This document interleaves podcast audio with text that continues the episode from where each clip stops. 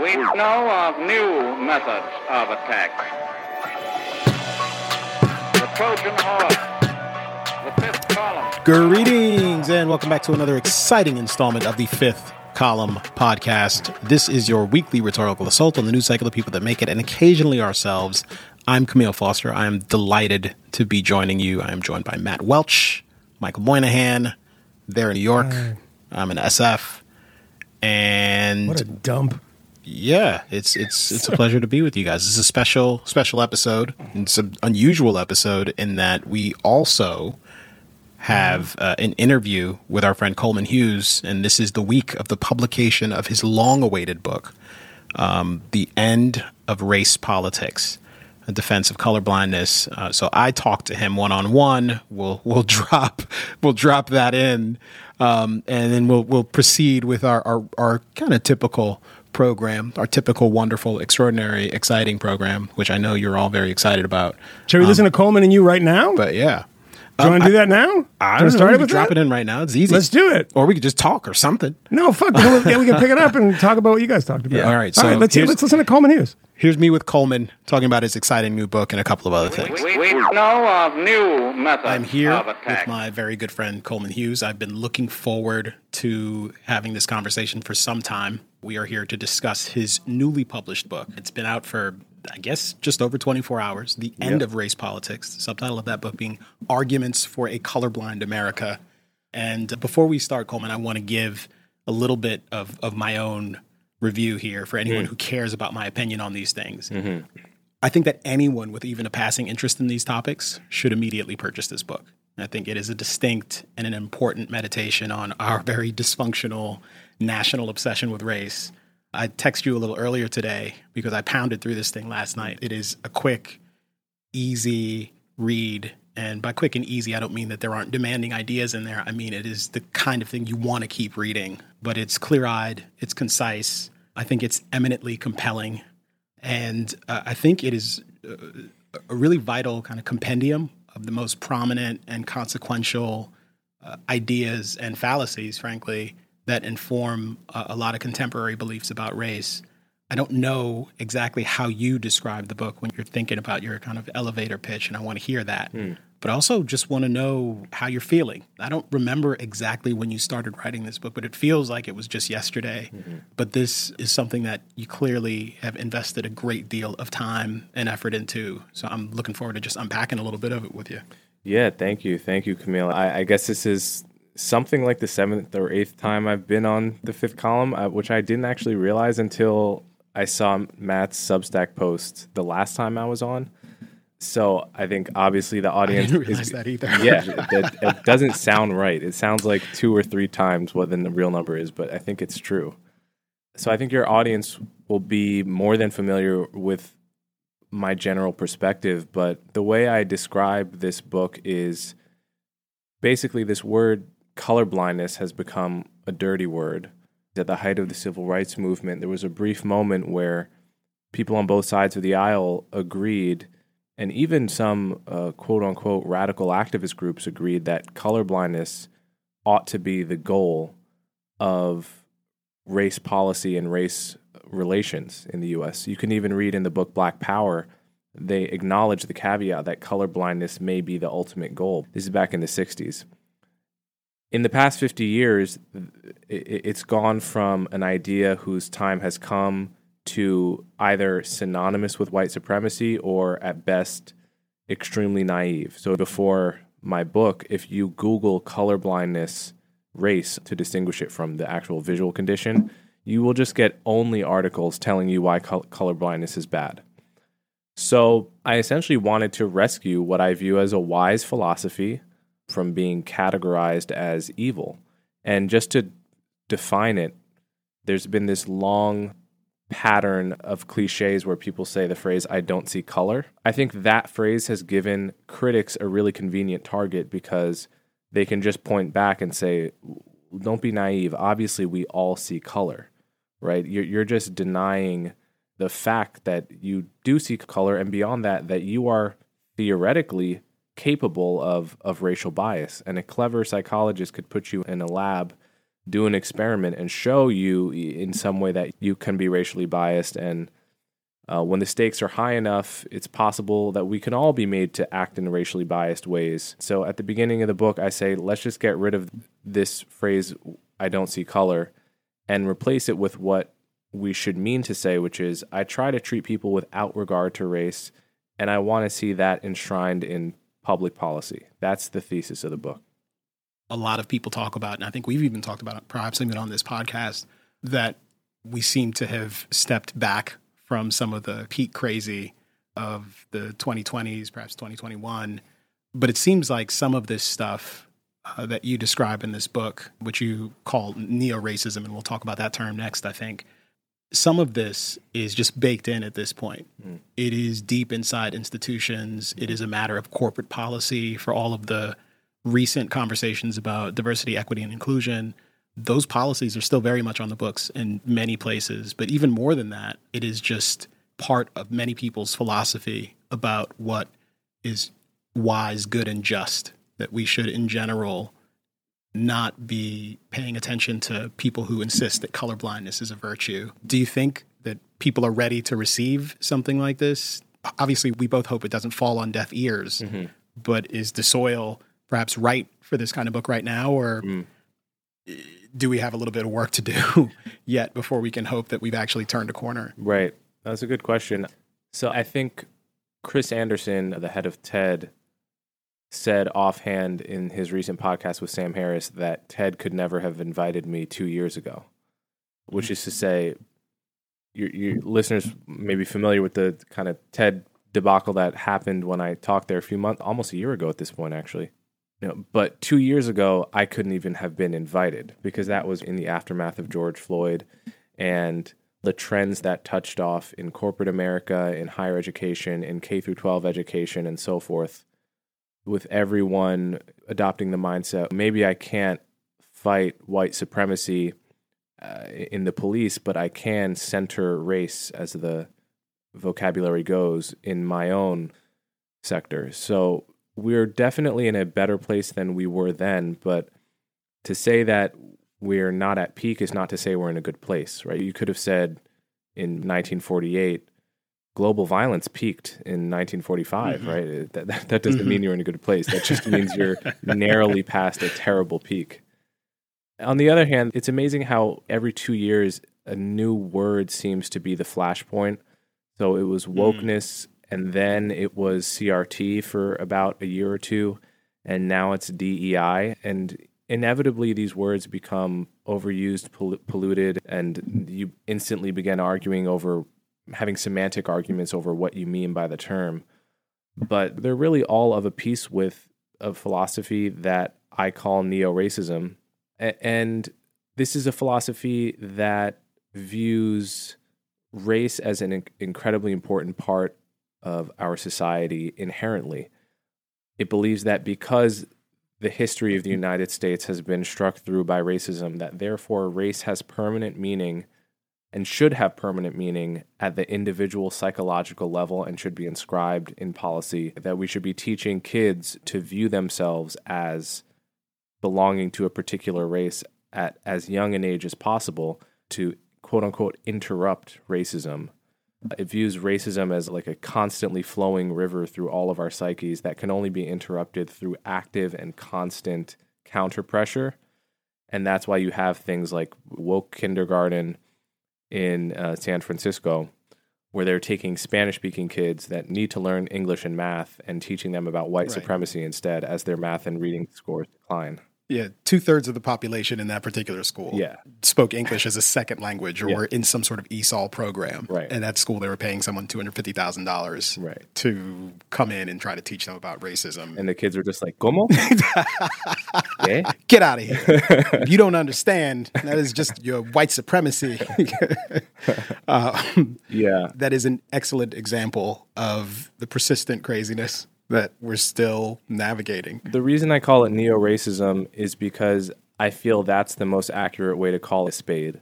When you have someone mm-hmm. like Sarah Jeong, this is a years old controversy now, but tweeting things like just like the most vile things someone could tweet about white people Aren't they fit to live underground like groveling goblins? Sh- Shouldn't they just stop procreating, etc.? Now, you could say these are jokes, and I'll defend any comedian making any joke, no matter how Sure. vile, if it's funny. But these are just tweets from a journalist. Had they been against any other group, they would have been recognized as just frank racism. I hmm. want to call a spade by calling out the ideology that encourages people to think this way, not just about white people, but also about black people, the kind of stereotypes of almost childlike patronization that you get in a book like White Fragility, where she says you should not cry around black people because it reminds us of times in the past where white women's tears were used as justifications to lynch people like Emmett Till, which I don't know about you, Kmele. That's a pretty, that- that's like a, I've never heard of someone who's heard of someone who's heard of someone who's heard of a black person that has ever done that. I suppose it's possible these days. You work yourself up enough. It's entirely possible.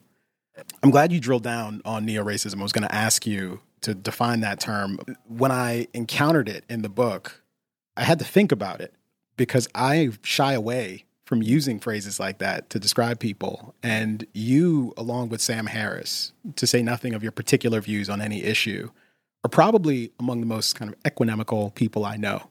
You have this tendency to try and approach issues in a mostly conciliatory way. Um, and a phrase like that is pretty charged. It brings to mind a lot of the charges of racism that we encounter on a regular basis, which can be pretty polarizing. Yeah, uh, d- definitely. I mean, perhaps I should have uh, been even uh, more careful about the generalizations I make here because not everyone I criticize I would consider to be a, a neo racist. I quote this woman by the last name Khilanani who gave a speech at Yale talking about her fantasies of unloading a revolver into white people's skulls and being happy that she had done the world a favor. Yeah, that was crazy. So, you know, that is something I'm comfortable calling neo racist. Uh, when you have a, a study like the one I quote from a Brown professor that just took text from Mein Kampf and switched out the word Jew and white people and found that almost like 50% of college students just agreed with passages from Mein Kampf. As, as Sam Harris might put it about Islam, there are concentric circles around that core which are much less intense and less deeply bigoted. But the, the philosophy of the civil rights movement viewed racism as something which, in principle, can be pointed in any direction. Now, the trendy thing today is to say racism equals prejudice plus power. Black people don't have power, therefore, black people cannot be racist. The people who adopt this claim the mantle of the civil rights movement when you can very easily read in Martin Luther King's last book how he defines racism as the doctrine of congenital inferiority of a people, any group of people. Um, how he said multiple times in his life that black supremacy is as dangerous as white supremacy. You can look at Bayard Rustin's long record as well on these questions. And as a matter of historical accuracy and politics, we should just note the modern anti racist movement the Ibram Kendis, the Robin DiAngelos, they are not operating from the philosophy of the civil rights movement. Every Martin Luther King Day, there is a spate of articles claiming to link them, but the truth is they are operating much more from the philosophy of critical race theory, not diet CRT that's in a kindergarten classroom, mm-hmm. but the Kimberlé Crenshaw, Derek Bell version of critical race theory, which in its own words understood itself as a, a critique and rejection of civil rights rhetoric. You can go back and read them say this. The reason we are starting critical race theory is because we find the red, the civil rights rhetoric of the 1960s to be fundamentally flawed and insufficient, right? This is how they spoke. So that's what this movement comes out of. And the fact that it continues to have the brand loyalty of the civil rights movement while having changed the product inside is uh, the purpose of my second chapter of this book. I want to talk about some of my favorite things in the book, especially some things that I didn't know about or hadn't heard you talk about before. You talk about your grandfather pursuing his career in engineering and some advice that he receives from a colleague who seems genuinely interested in his well being. And he gives him some advice. And I just thought that the story itself was a really marvelous illustration of the the pitfalls of over concern. It's by far my favorite block quote from the book, and you can read it in my grandfather's writing as opposed to hearing me tell it secondhand if you pick up the book. But he turned 90 last year and wrote a 30 page memoir of his life. Hmm. He grew up in segregated DC in a very large and poor family. And eventually, by a mix of natural talents, work, being in the right place at the right time, and serving as an engineer in the Korean War, he became an engineer at General Electric. And in his first few years there, he had a well meaning white colleague tell him not to pursue the managerial role because white engineers would never work under a black manager. And this is the 1950s. So he just didn't pursue the manager position, even though he got great marks and would have been a natural choice for a promotion. He just let it pass him by year after year. Then eventually something changed. The opening came up and he put his name forward. And his boss was quite surprised and told him, Warren, I, I didn't even know you were interested in this. Meanwhile, he had been privately interested in it for a long time. And he went for it. He got the job and had absolutely no problems managing white engineers who were happy to work for him. So his misperception that the racism in that case was more intense than it actually was, a misperception born of apparently well meaning concern, actually prevented him for years from reaching for the promotion. No doubt there are dangers in underestimating racism, but there are also dangers in overestimating racism. There's a danger to telling uh, someone that the world is more resistant to their success than in fact it is. In the same chapter, you have a list of fallacies that I don't think I'd really encountered anyplace else before. And these are core tenets of the modern social justice perspective on how to think about the world. And I, would love to detail all of them, but we don't have time for that. But you can get the book and you can get into all of this. But the disparity fallacy is something that you hear about all of the time. It seems to be the fundamental thing that most people are concerned about when it comes to any number of important issues in the academy or in the news broadly. It's usually the disparities that come front and center. Yeah, so this is an area where there's very little I say that you couldn't glean, at least by implication, from reading one of a dozen books by Thomas Sowell, Amy Chua, or Nathan Glazer. But it's one of the fallacies that has been the strongest and most persistent, even among experts, for the past uh, 50, 60 years. This is the idea that when you see some disparity between two racial groups, whether that is income, wealth gap, incarceration, crime, maternal mortality, that disparity must be caused by racism or by discrimination of some kind. This is one of the deepest misunderstandings that exist out there and seems impenetrable to, to facts. In my book, I argue the reality is that disparities are like tumors in the sense that they seem conclusory and by definition bad, but actually, when you look at the facts, most tumors are benign. And the fact is that most disparities are likewise benign, even though they ring alarm bells in the mind of many observers. If you actually look at the landscape of racial and intra racial, that is, between ethnic groups, disparities that exist, it is impossible to make sense of the theory that they are caused mainly by discrimination. If they were caused mainly by discrimination, you would expect to see a very different set of disparities than the ones that actually exist in the world. So, for example, you can look at any given racial group and rather than compare one to another, compare ethnic groups in the same racial group. You can compare Nigerian Americans to Haitian Americans who have wildly different outcomes. You can compare white Americans of Russian descent to white Americans of French or Irish descent, wildly different outcomes. Compare Indian Americans, who are the highest earning ethnic group, higher than any white American ethnic group. Compare Indians to Bangladeshi Americans, massively different incomes. Some of these income gaps are as big as 50 cents on the dollar. Chinese Americans to Hmong Americans, etc. The fact that so many ethnic groups which face the same level of discrimination, and they do face discrimination, to be clear, nevertheless have such wildly different outcomes on the very top and at the very bottom of any given metric suggests that discrimination can't be the main driver of these disparities. And again, you can you can also look at the long-standing disparities between white Americans from the north and white Americans from the south in terms of there being at any point in American history there's more crime in the south, there's more of all, all, all kinds of issues that if they belong to two separate races would automatically be blamed on racism. Yeah, I had a, an interesting experience last week, Friday. I went to Denver and I kind of decided to do it at the very last minute. And I went to a, Methodist church on a Friday evening, and it was for a book event for a gentleman who you mention more than a few times in the book and quote at length in a couple of places. And it is a gentleman named Ibram Kendi. And he has a new book that is coming out, and it's a new old book in the sense that it's a book that was written by someone else you talk about in the book, a woman named Zora Neale Hurston.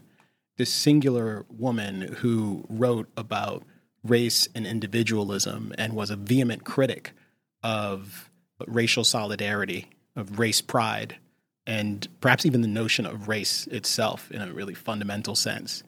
And I was so surprised that Kendi was essentially rewriting one of her books for younger audiences that I wanted to be in the room to like hear him talk about this book and I hoped I could ask him a question and did get a chance to ask him a question. And I asked him how he squares his own perspective with Zora's perspective because there does seem to be a pretty meaningful distinction there. And he insisted that there was a tremendous similarity between their ideas, that they were pretty much you know, singing from the same hymnal. Um, I suspect that you see what I see uh, with respect to kind of the distance between the the modern perspective that Kendi represents and the perspective that people like Zora represented. Yeah, Z- Zora Neale Hurston in her autobiography has a fantastic passage that that you and I both know well, where she talks about how it just doesn't make sense to have race pride even racial solidarity, which is generally seen as more benign, she's against. She she says things like, "Why would a Jewish person feel race pride at the fact that Einstein also happened to be a Jew?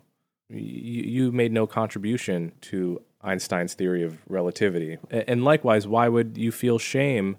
Uh, over the fact that, say, Harvey Weinstein was a Jew. Mm-hmm. These things have nothing to do with you. You should feel pride and shame based on your individual accomplishments and failures alone.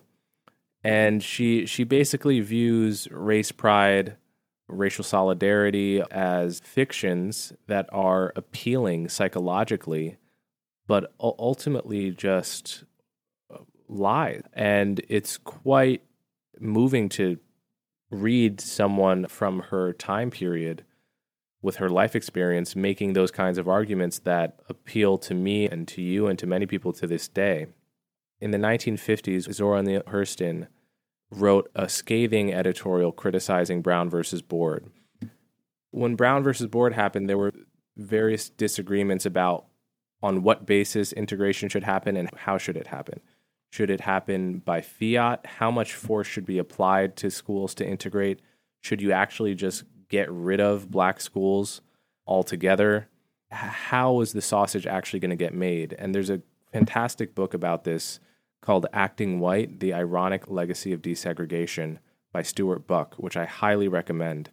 And it goes into the fact that there was lots of pushback within the black community against desegregation because you had certain black schools that were that had been doing very well, had a, a community with a, a history and so forth.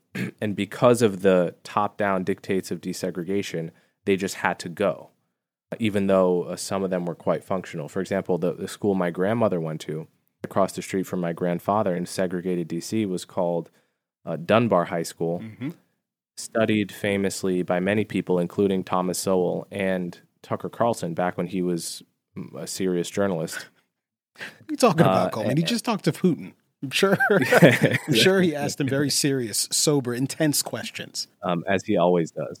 But Dunbar High School famously outperformed all the white high schools in Washington, D.C. on standardized tests in a few different years. And yet, it might have been dissolved in a really idiotic, counterproductive way, given the aims of Brown versus Board. What I understand Zora Neale to have been, Hurston to have been arguing is that um, she was very much pro cultural integration, the, the end of mandated segregation, but she didn't like that meant every school, which happened to previously be a black only school, couldn't continue to operate, especially insofar as it was a good school. Right. Now, that argument doesn't actually rely on the concept of race pride per se, but I think Kendi wants to bend that based on uh, his comments to you. He wants to bend that into arguing that really Zora Neale Hurston was all about race pride, Yeah. which is patently ridiculous Yeah. if you just read her really long and detailed and piercing critique of race pride. What would she have thought about this man? A man who insists that anywhere he sees racial disparities, he sees racial discrimination.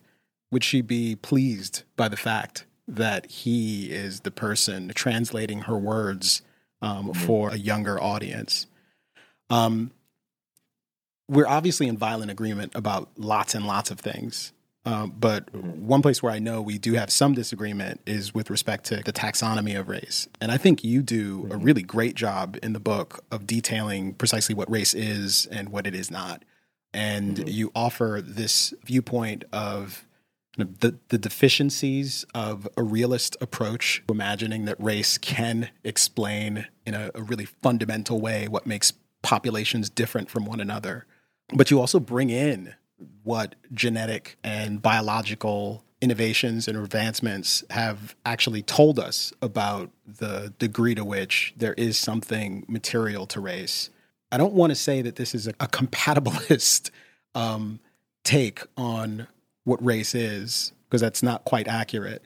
But it is something that seems a little different from my own perspective, which is that the taxonomy itself is the fundamental problem, and that a great deal of effort probably ought to be expended in service of trying to get rid of the race taxonomy because it is in and of hmm. itself injurious. And more than that, there's probably nothing meaningful about these categories. There is nothing unique and common to all people who are regarded as black. And when I say unique, that would mean that thing would also have to be excluded from all people who are white when it comes to our genome. So maybe you could respond to that and provide a little color for why you're still willing to personally identify as black, despite the fact that your heritage is a little more complicated than that. Yeah, so I guess I would tease apart a few things. One, I think I'm fully with you in critiquing the census categories as pointless. Uh, I actually I go into this at, at, in some detail in the book.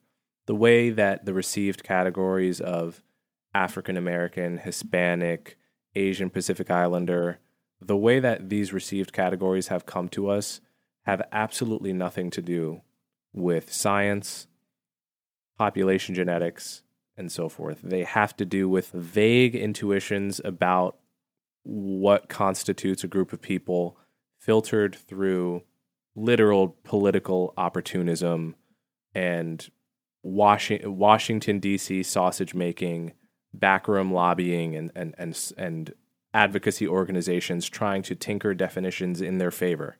That is how these categories in the main have been created, and I view them as nonsense. And the great book on this by David Bernstein mm-hmm. called Classified, I highly recommend. Now, putting that, sweeping that to the side, the conversation about what population geneticists understand about the human species and whether there is any valid signal in the noise with respect to different populations. I try in the book, especially in the appendix, to convey what I think the reality is. The reality is that race is not like, uh, and you- again, you can call this race, you can call this populations, but this is something separate from census categories. Yeah. This is something we're not talking about every day in the newspaper. This is what population geneticists are studying. the categories they're studying, which you could call race or populations, are not like biological sex. Biological sex has precisely the characteristic you just pointed out, in that literally almost every male, aside from extremely rare exceptions that prove the rule, mm-hmm. have testes and X and Y chromosome Right. and every female ha- ha- has the opposite. No trait like that defines the races. In other words, that there's an almost perfect correlation of these characters with our concept of gender. What population geneticists can do is they can look at every point in the genome along which people vary, because most of our genes are like uh, just the same in general Yeah. and plug it into a huge equation and see whether there are broad clusters. And the, what differentiates a cluster from a full difference is that it's not going to look like men and women look on a graph where there's just two clusters that don't even touch each other. All the clusters are going to bleed into each other. There are going to be people, quote unquote, in one cluster that are closer to many people in a different cluster than to their own quote unquote cluster the clusters are mathematical abstractions. If you have ever, ever done statistics and you remember doing a line of best fit on a scatter plot, mm-hmm. you have all these points there, but there's one line that summarizes the data better than any other line, even though there might not be any point that's actually on the line, right? So it's a mathematical abstraction, these clusters.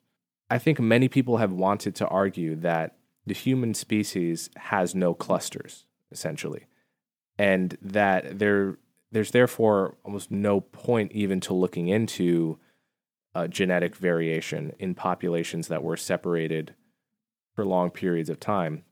That's that seems not to be the case. It seems like there is substantial clustering, far short of crisp differences between populations, but there's substantial clustering that does overlap to a pretty fair degree with lay concepts of race like African and Caucasian and Asian. And then there are clusters within clusters and so forth. So I try to convey all of that complexity to, on the one hand, say, no, it's not the case that we're in a zero clustering scenario, which mm-hmm. is what many people would have it who agree that race is a social construct. But when people say that, sometimes they mean there's no clustering whatsoever.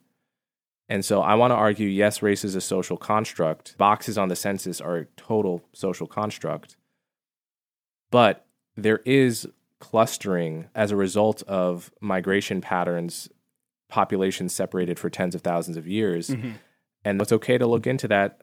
And on the other hand, we are not in the situation that hard line race realists have thought we're in, where there is a neat separation between any given cluster and any other cluster. Yeah. I haven't seen any sort of statistical treatment of this or rigorous analytical treatment of this, but I at least see more instances of people rather confidently and stridently talking about race and IQ, for example, on social media and various other places, oftentimes from anonymous accounts, which doesn't discredit mm-hmm. their perspective, but des- definitely shows that they're trying to evade whatever culpability comes with expressing those perspectives publicly.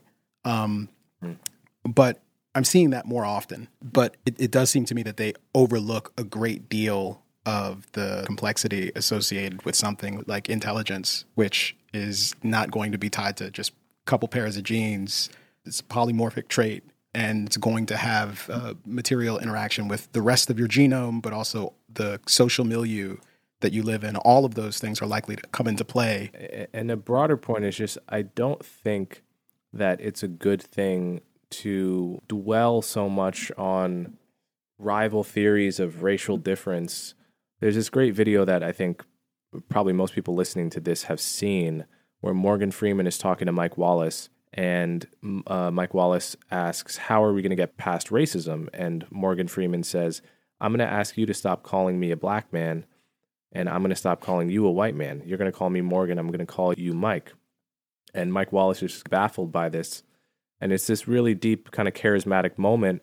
And the wisdom to it, I think, is that we don't benefit from this invidious racial talk, right? Um, uh, whether that is race and IQ, The latest one on Twitter is who abolished slavery first? Was it white people or black people?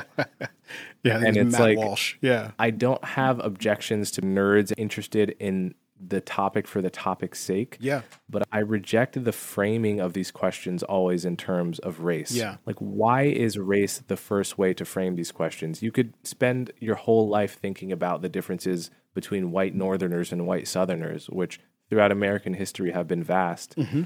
But people just don't do that because they happen to be the same color. And again, that kind of quietism, like the not talking about it, very little good comes of just taking these invidious differences and rival theories of why people are different and just shooting it right into the aorta of society. I think now I give the caveat that I'm happy to talk about legitimate instances of racism, whether at the interpersonal level or at the systemic level. But the vast majority of racial talk that goes on in the news, on Twitter, on social media, and so forth is just bullshit. It's just stereotyping whole groups of people as either inherently good or inherently bad. All it is doing is making this race concept more salient to people, make, making you think more and more frequently about your race and others' race in your daily lives. I- and so much of it is toxic that I think uh, we would be wise to just dial it down in from every direction, from the far right, uh, from the far left, from frankly the center left, from everywhere. Towards the end of your book, appropriately, you delve into solutions. And again, I commend the book to everyone listening, even the appendices, which I read in full. But towards the end of the book, you talk about equity and affirmative action. And there's a sense in which you are arguing pretty forcefully against affirmative action. You talk about the power of euphemism, but you also say something that kind of surprised me. The quote is If as a society we are going to strive for equity, then we must keep two things in front of our minds. And you, you talk about what those things are. But mm-hmm. what surprised me, and the rest is interesting too, but what surprised me was that you said, if we're going to do this. And I'm curious about whether or not you think that the striving for equity is a worthwhile societal goal if it genuinely has redeeming qualities because there are places Yes. where you seem to think that you know affirmative action for example is generally bad but maybe it's a good idea for an all-white police force in a say predominantly black neighborhood to be um, enriched with people who look a bit differently but perhaps it's a matter of how you go about pursuing those ends. Right. Look, in my ideal world, everyone would read my book or have already read Thomas Sowell's book uh-huh. and instantly change all of their beliefs to understand that exchanging that error for truth. yes. Yes, yeah, everyone would just exchange error for truth, update their model Yes. of what causes racial disparities, and there would just be v- far less vitriolic resentment. There would be no ra- riots after George Floyd's death, and so on and so forth. There would be no prison abolition movement. There would be none, none of it. Um, but I wrestle with the problem that in the real world, particularly in America, with respect to African Americans in particular, as distinct from quote unquote white Americans, because the story of black Americans so deeply revolves around the so called legacy of slavery and persistent racial inequality that this is this it's so deeply stamped into to the consciousness of what people now see as America, the American story. It seems unlikely to me that people are going to stop caring about that particular disparity, right? Because people already don't care about the disparity between whites and Asians, even though they are vast in many ways. The disparity that uh, people care less about the disparity between Hispanics and whites uh, people care not at all about disparities within each racial group, but people do, and, and a lot of well-meaning people do care about disparities between Black Americans and white Americans. So, another way of looking at it, another way of approaching it, is saying, given the fact that not everyone is going to wake up and agree with me and Thomas Sowell that these disparities are not mainly caused by racism past and present what is the responsible what is the responsible and sober-minded way to go about a narrowing of these gaps So, the responsible way to do that would be first and foremost to understand that disparities are never going to be completely eliminated in a multicultural society. In other words, unless you're living in a monoculture where every culture is identical, you can't expect every culture to behave identically. Literally, uh, it, it's illogical. You can't celebrate cultural diversity and say how important it is and then expect everyone to perform the same across the board, right? So, the first thing is to understand there are inherent limits to equity. And that's the first caveat that I issue after that quote you gave. The second thing is to understand that the way you push towards that, the narrowing of tho- those gaps, is as, por- as important as the goal itself. So it's no good to try to close racial gaps simply by lowering the bar by which you judge black and Hispanic people, discriminating against white individuals on the basis of their skin as is now considered normal in, policies up to and including emergency aid policies during COVID time. Because in, that way, you're, the cure is, is worse than the disease. And so I argue if you are interested in reducing racial, racially disparate outcomes, the responsible way to do that is to obey those two caveats and adopt basically what Martin Luther King recommended in his book, Why We Can't Wait, which is programs targeted at the poor on the basis of poverty.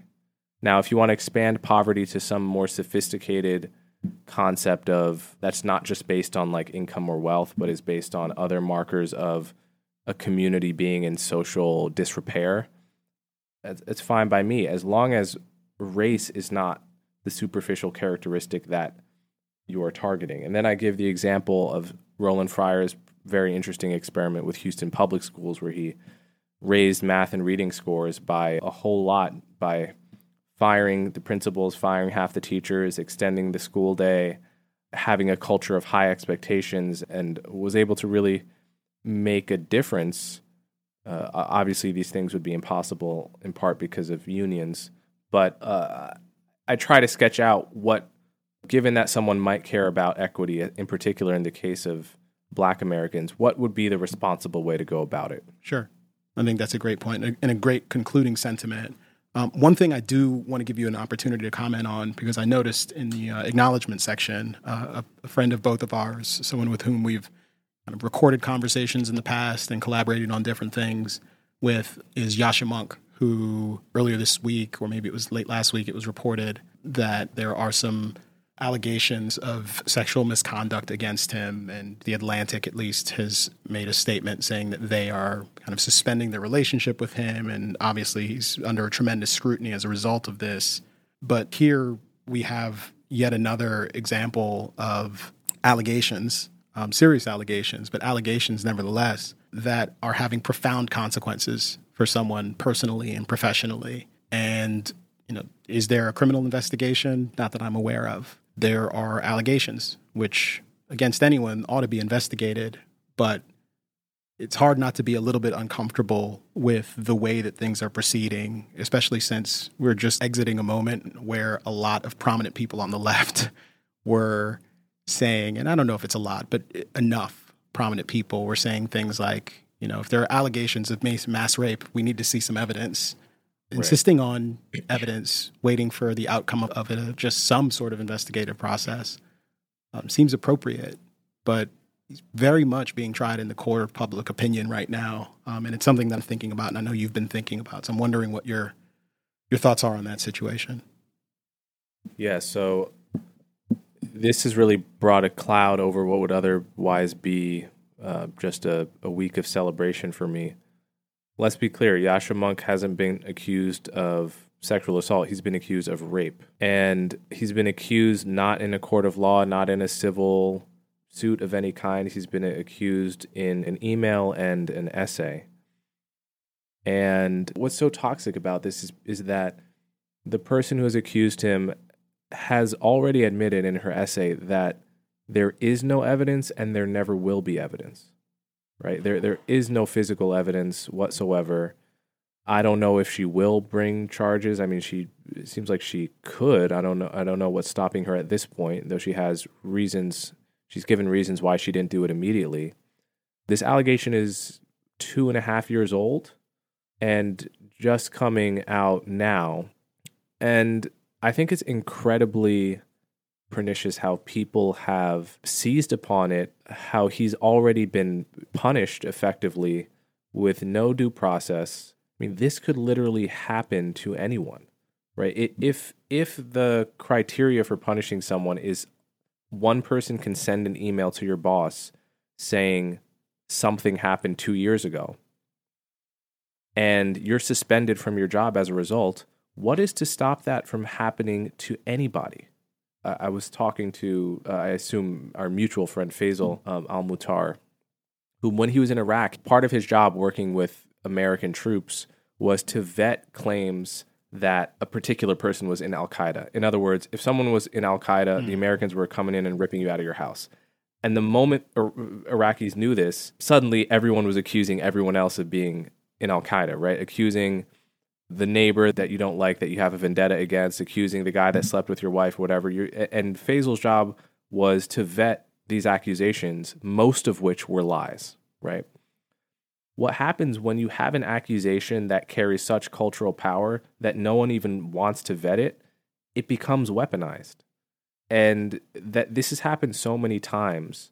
Because Aziz Ansari is the example that will that will be in uh, enough people's minds as a close touch point, but it's happened enough times that responsible people with platforms should not just copy paste and amplify allegations for which there is zero evidence.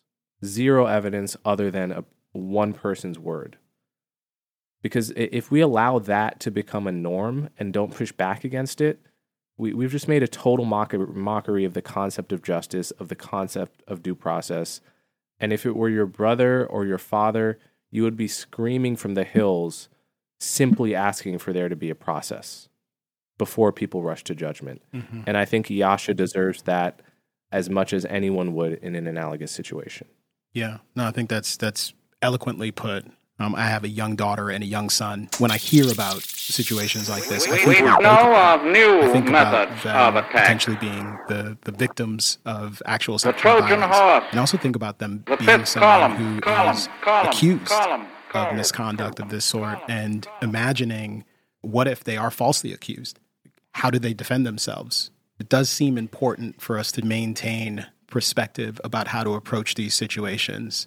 And I think it is entirely possible for us to be rigorous and thoroughgoing in our support for people who are the victims of sexual violence and in support of the general principle of due process and the presumption of innocence. Uh, But I will say it is still a week that I've been pretty excited about and looking forward to it for a long time. I couldn't be more happy to have your book published and available to people. There is a very short list of books that I can recommend to people who ask me, what should I be reading? Um, as I was at the Ibram Kendi event. Now I get to link them to this directly.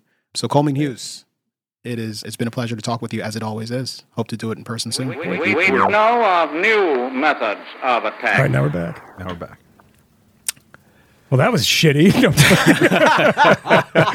Good lord, what a disaster that I, was. I am very much looking forward to that book being a tremendous bestseller. Um, Yeah. I don't know if I you guys had a chance to read it. Um, no, I but bought it today though. Yeah, I mean, I literally I stormed through it last night, finished it up this morning, and it was it was a joy to read actually Yeah. for a lot of different reasons. A joy it- to yeah, read. genuinely, genuinely a joy to read.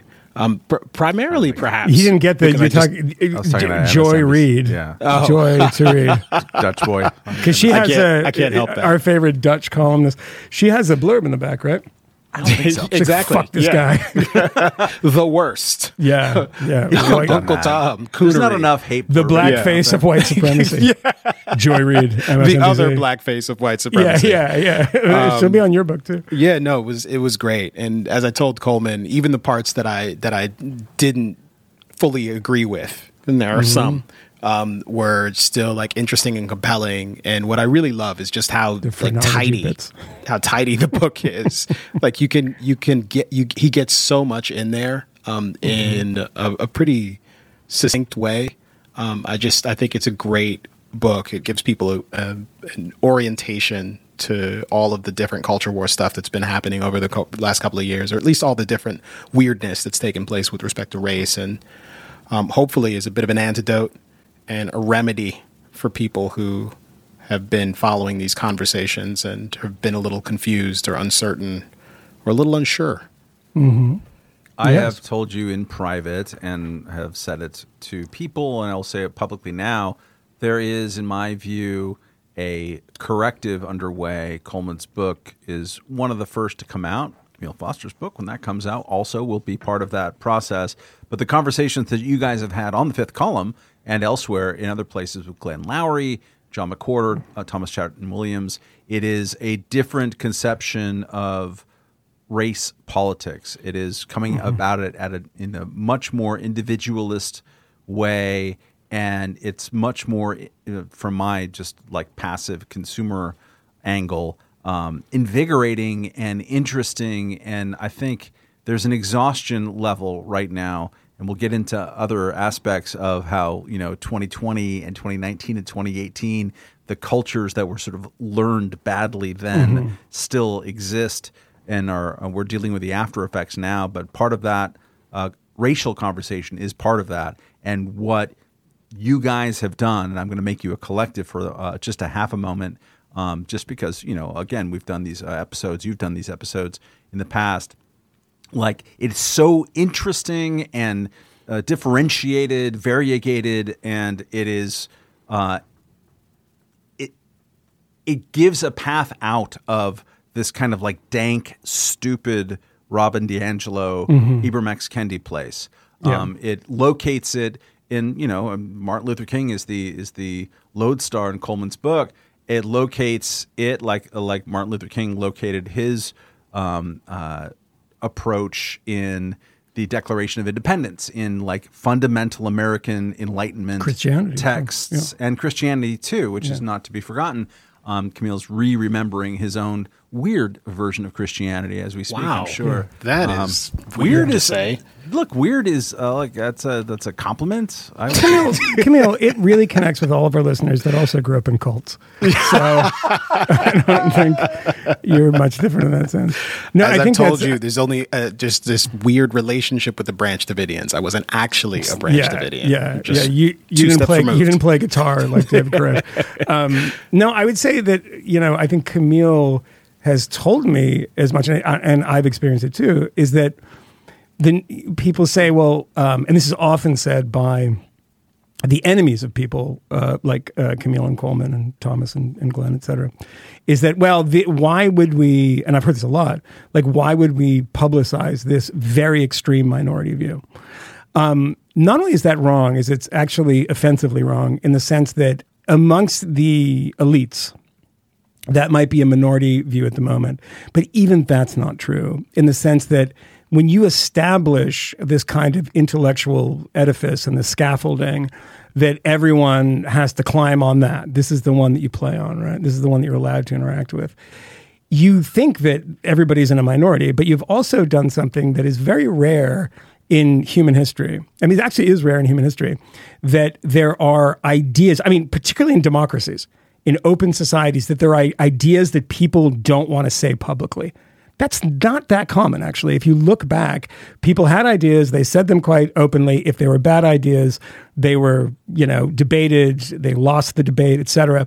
But the number of people who are in the elite, that are, are in journalism, and are quote unquote black too, that reach out and say, hey, love the show, totally agree with Kmele, wouldn't dare say it because I have a career to think about. I can think of a few people um, that would really, really surprise people. There's others that you'd be like, oh, I kind of suspect that they were like that. But there's some that, there's one guy in particular that I'm thinking about that I was like, oh my God, I, that was such a strange and, and invigorating email from this person who's a well known writer who is like, no, no, um, I'm that person too. But I don't really, it's not really what that person writes about either. So, not surprising they don't come out and say it as such.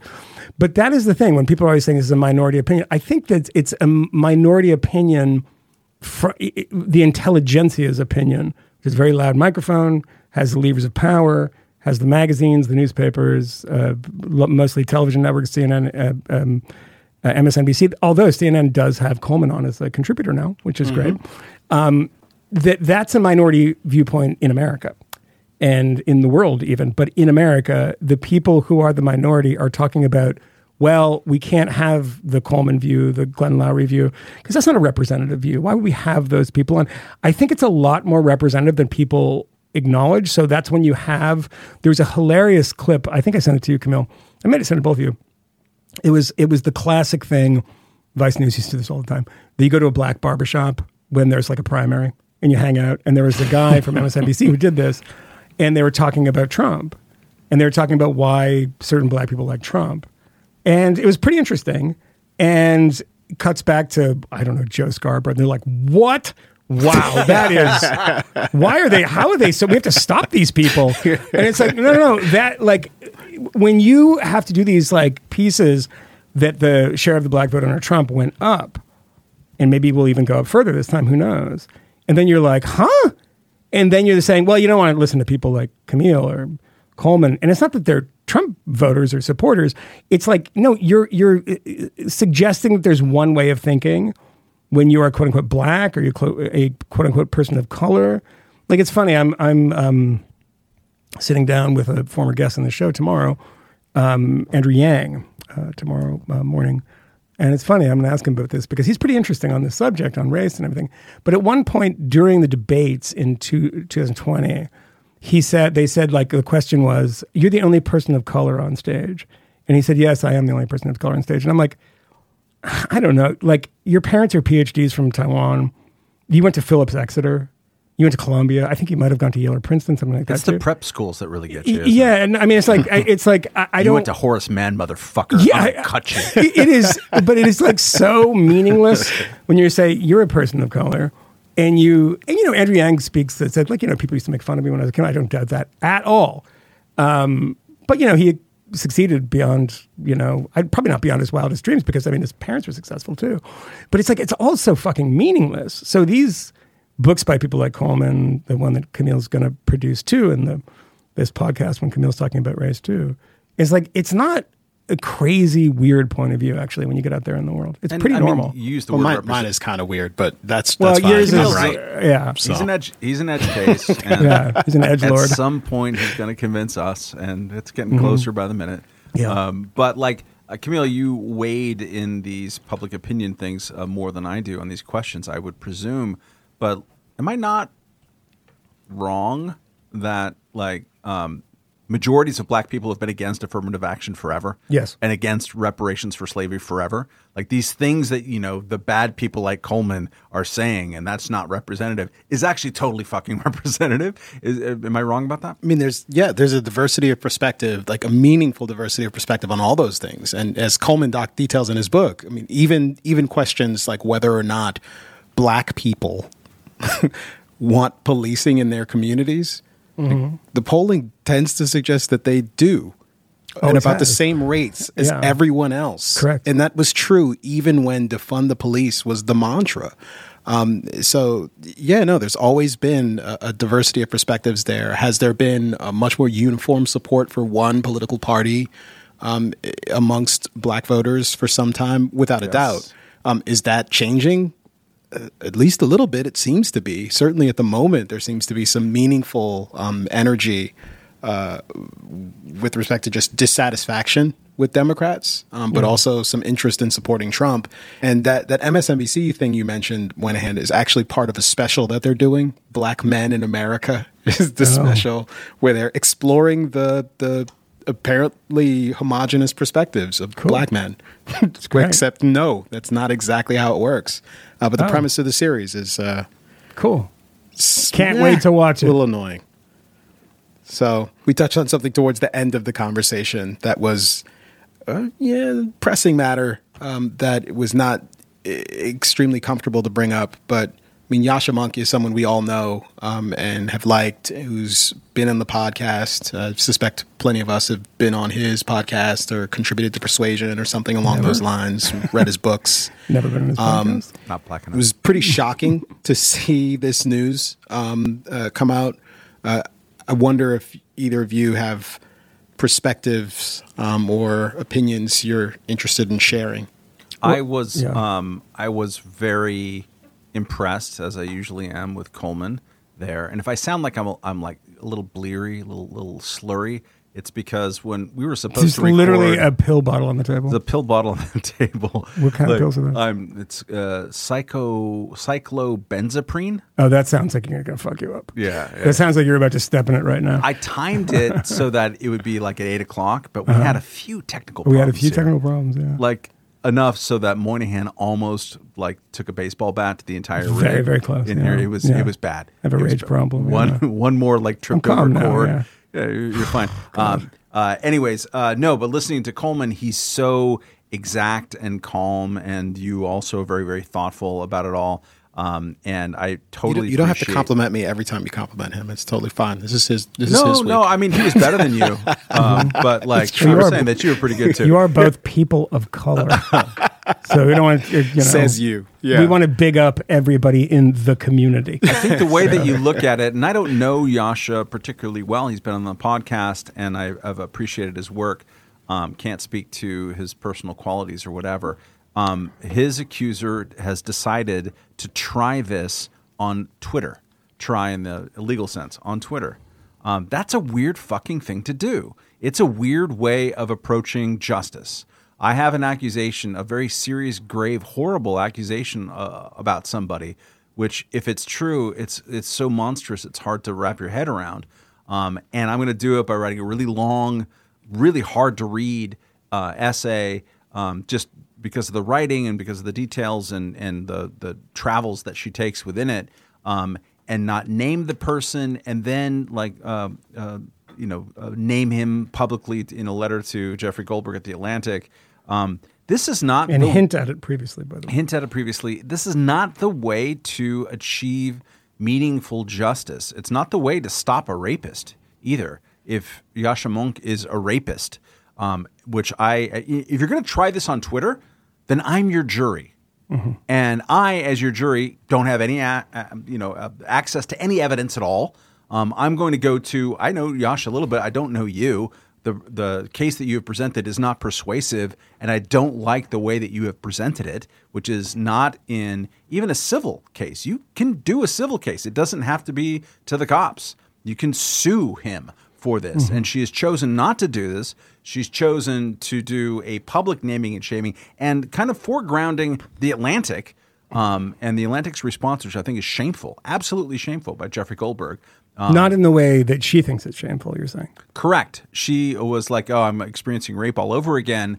Um, they released a statement a month after the fact um, saying a freelancer uh, uh, who you know is a freelancer. Um, uh, as you know, we heard these horrible things, and uh, we haven't published anything by the freelancer, and uh, that's what we expect to I happen. mean, is that forward. actually true? Like, I didn't know. I thought he was. A, is he's not a staff was a writer? contributor. Contributor, but that's. Right. I mean, he probably contributes to a lot of places. I He mean, wrote very- 13 pieces for them in 2023. Some of them very long and kind of Yeah, okay. So, yeah. significant. So, like you know, if the LA Times, so it's close to being his employer in some ways. If, if the LA Times back when they were still, I'm a contributing editor in theory at the LA Times, but I would write 12 or 13 pieces a year for them. If they would have referred to me as a freelancer uh, because I got uh, some rape charges in 2015 or whatever the year is, that's it's that level. Um, But why not go? I guess because the impact is going to be smaller. But why not go to his actual employer, which I believe is Johns Hopkins? Well, she has, and Okay. and and here's yeah. the the thing that makes it kind of um, even more uh, like broader uh, and potentially more pernicious is because John Hopkins, as a university, uh, is operating under Title IX rules. You will recall that those Title IX rules were rewritten in 2013 or 14, 14, and we've talked about this with Emily Bazelon on, on this podcast, and uh, and I think Greg Lukianoff as well. Um, they really reduced the um, standards of evidence to adjudicate. But that, colle- but you have to be a student though. She's not a student there, so Title IX wouldn't apply. No, you would think that it doesn't apply, but um, but they're rewriting those uh, those rules. Okay, right. yeah. Um, so Trump and Betsy DeVos reversed those, but like literally this week, the Biden administration is about to um, make them what they were in 2014 or close to it in 2015 It's going to be a ping pong match. Which is again, yeah. which is bad and it's if you can put enough public pressure and that's all it is it's public pressure on elite institutions that don't want to feel heat then this person who is not going to receive the due process of the kind that we actually have in this country instead it's a public kind of due process one that hasn't as far as I can tell gotten the same kind of fire as a whole lot of different No. cases did in 2019 and 2020 Yeah.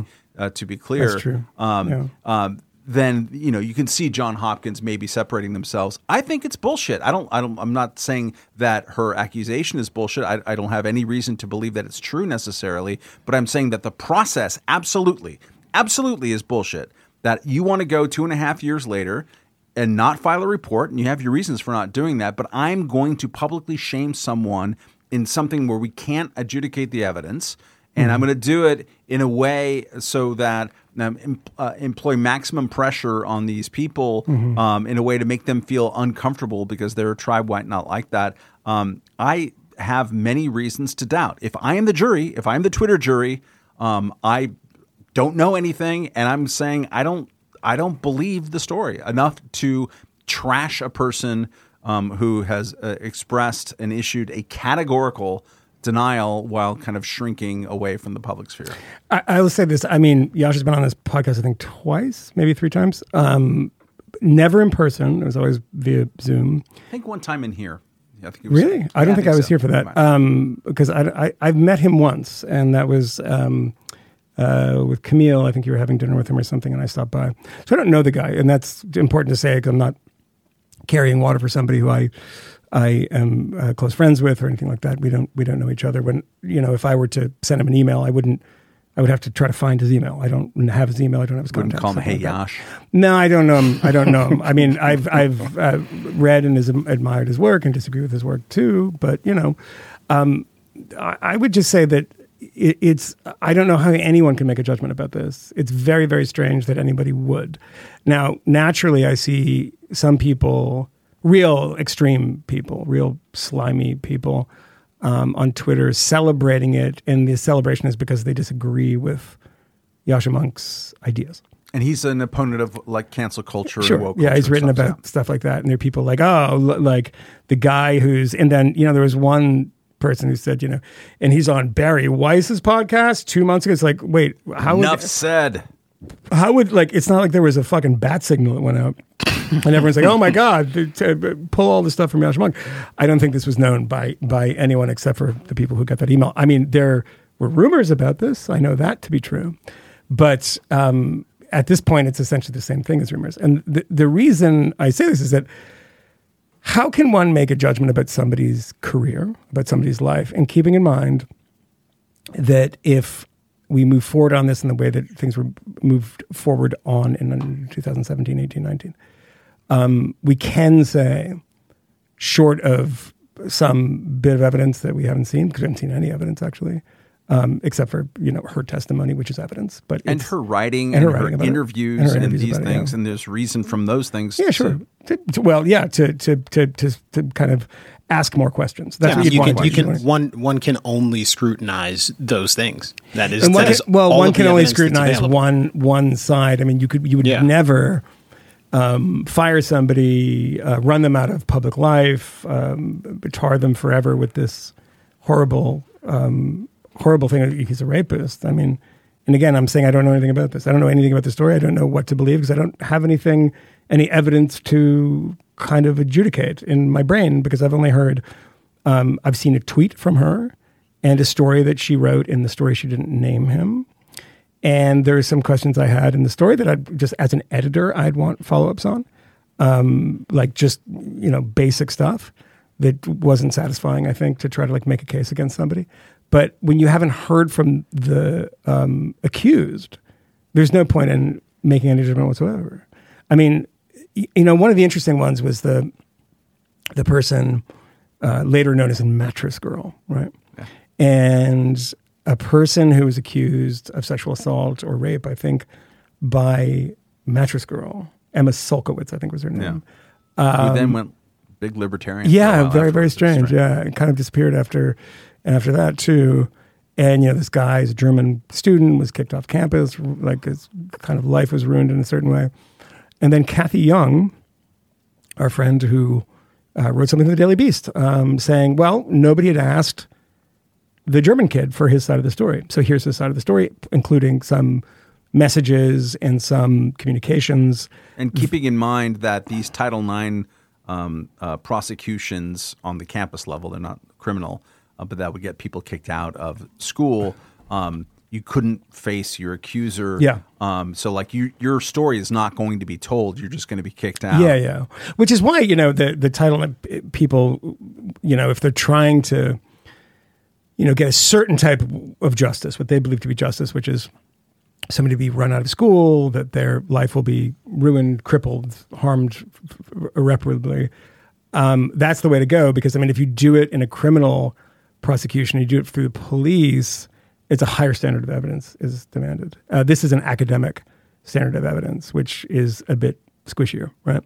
So, I mean, I don't know what do you make about this uh, of this stuff. It's like I can't, I can't say if, if someone said, "Would you have Yascha Mounk on your podcast?" Well, well, yeah, I don't. I, why would I not? Because at that point, it's a very, very easy process. And of course, Coleman mentions this that that, and he he makes the comparison to um, his friend Faisal, who was is Iraqi. You know, this calling people Al Qaeda, which would ruin their lives. He didn't really need much evidence. Is that it? Just it just weaponizes this thing. Like if you don't like somebody, if you have a bad, bad experience with somebody, if it was sort of even borderline, if it wasn't, we don't know if it's sexual assault, if it was rape, if you felt uncomfortable with something, that being a weapon in which the accused doesn't have an opportunity to respond and he gets fired from his job gets put on put on leave from i mean even if there's evidence that suggests that he's innocent for instance pretend that was the case. I don't know. He's still f- screwed. I mean it's not like there there are going to be, be people because of the way this is on campus on his own campus that'll never speak to him again that will keep their distance from him. That it's like even when you're vindicated, you're not vindicated. I mean, a good example of this is um, Kevin Spacey, who, um, again, I don't know what happened in those instances, and there might be bad stuff. You know, Ben Dreyfuss says there was, and I trust Ben. Uh, but there were two court cases, and he was vindicated in both of them, and it Hollywood did not come back for him. In fact, there was a trailer that I sent to you guys the other day that he's, he has a movie coming out that is beyond a B movie. It's a D E movie. It's an F movie, and it's so poorly done. And the trailer is just so, it's like a call, it's like a, a a student movie starring one of the best actors of his generation, and he's in that movie because despite the fact that the courts found him innocent, um, he's already tainted. That I don't like, and I, and and and to say that is not to say that a charge is true or false. It's just I don't know enough. And so why would I just decide that based on an instinct that we should end a person's public and, and, and sort of professional life that way? It just seems wrong to me to do that. I would say um, first that I said Emily Bazelon earlier, and it should have been Laura. You said Laura Bazelon, Bazelon, but there's yeah. too many Those- fucking Bazelons. that's- It's like the, And there's too many pills. Wow. Taking you pills, said they too. all look alike? Well, they're sisters, so I suppose that's I a little different. Have you seen the pictures? Yeah, Um, yeah. But, um, I don't know what those Laura about Yeah. Bazelon and those who have, have Rick worked Bazelon is some of those cases and who've written about it, like Emily Yoffe for the Atlantic, uh, turns out, um, uh, about some of the injustices that were perpetrated against people who were accused of sexual assault on college campuses during that period of time, um, which was narrow, but now it's going to be reopened again for a while, at least until Trump wins uh, the next election. Um, is uh, who got accused by just a tremendously high number, people who were not Americans yeah. and that's just context. It doesn't it's not doesn't absolve anyone, but it's something to think about. Um, it also came up when the Me Too was really really happening. I forget the, the name of the guy um, for the Washington Post who then like took a leave of absence, and but he was just sort of like an awkward nerd, and and what came out Glenn Thrush. I think I think Yeah. it was, yeah. And and we've talked about it on the podcast as it happened. Um, and everyone was sort of, sort of like throwing everything that they had at everybody for a little while there. It was a crazy moment. Yeah. And some of the things that people could throw at people was like, well, this awkward guy like moved in for a kiss when he shouldn't have. Um, and who is going to do that in moments of stress or uh, moments of of like, uh, hey, I think this is working out. It's going to be people who cannot pick up social cues in the same way. Um, that's going to overwhelmingly be people who are foreigners or are a little bit Asperger's-y uh, on some level. Um, it's a context. Something like 50% of the people who were accused under those Title IX uh, sexual assault adjud- adjudications were foreign uh, exchange students. And they're disproportionately black too, by the way. That's, African, uh, yeah. uh, African and Black American too. I mean, I think that that Laura Bazelon's pointed that out. One of the things that's interesting about this is that her story was published in the magazine she works at, which is a uh, a very good journal, by the way. I appreciate it uh, called Liberties, which I still subscribe to. I think, um, which was to be funded by Laurene Jobs, the widow of Steve Jobs, and she pulled her money out when the editor in chief of that magazine, Leon Wieseltier, was accused of sexual impropriety. Um, he During claimed the Me Too moment. during the Me Too moment, and he claimed, "Nope, this is untrue." There were a bunch of people that work with him at um, the New Republic. I think Ruth Franklin. I can't. I, I shouldn't say that. Actually, I don't remember who they were. Who said, um, "Yeah, he was a creep," and um, he faced this, and he uh, there was a piece about the magazine in Airmail, which is uh, Graydon Carter's uh, magazine, uh, which is essentially the old Vanity Fair, same typefaces, same everything. And uh, that girl's actually quoted, uh, Celeste, uh, I can't remember, Marcus, I think her name is, uh, was, uh, I call everybody girl, uh, was quoted in it and said, um, and this was 2020, um, before she says this thing happened with Yascha Mounk. And she said, you know, I, I'm okay working with him. He's, you know, has all these positive things to say. And she said, and, you know, as a victim of sexual assault. Um, and this is before the Yascha Mounk thing happened before the incident. before the incident, I, whatever that was. Um, and again, we don't know. But um, yeah, so the the place that published it is the, the editor went through uh, something. I, the accu- accusations weren't as bad. It wasn't the R word. Um, it was just kind of general creepiness. I think I, I don't remember the exact details of it, but it was people saying, "Oh, Leon's is always a creep." So anyway, the point being, we don't know. And um, with just this amount of evidence, I think it's probably, I don't think it's probably, I think it's definitely unfair to ruin somebody's life. I mean, we we need to know more if we're going to say this person can never work again. This person cannot be in polite company. It's it, it's terrifying if you think that that could ever happen to you. I mean, in, in I've seen examples of it happening to people where it wasn't true. I don't know about this case, as I said. And if that if those cases that I know that it wasn't true, then it means it could happen to anyone. Truly. So Yeah. but kind of especially you is what I'm hearing. weirdly, it never's happened to me. Yeah. Well, it- at Yeah. the risk of extending Yeah. at, at extending this too far, I mean, it does seem to me that there's just there's an inherent difficulty here for an organization that employs someone who's accused in this way, because you do have to investigate it, of course. and of course. There may not be wrong. much Yeah. evidence, and it could very well make your colleagues, for example, or perhaps your clients uncomfortable um, that these allegations are out there.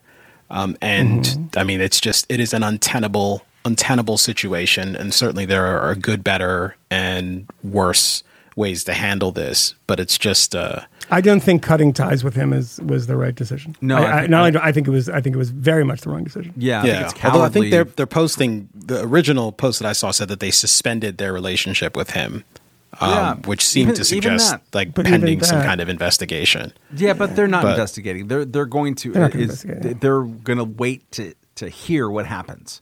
Yeah. Right. Uh, Like Exactly. So if, That's if it's exactly if it's if it's That's you exactly right. guys and this happens and you're running the organization, Yeah. So. what do we- you what do you do? There's I three suppose of it us. depends. We know who's going to get accused among the three of us. Kmele. I'm not saying I'm not saying in this organization. I was pushing Yeah. it a little further away.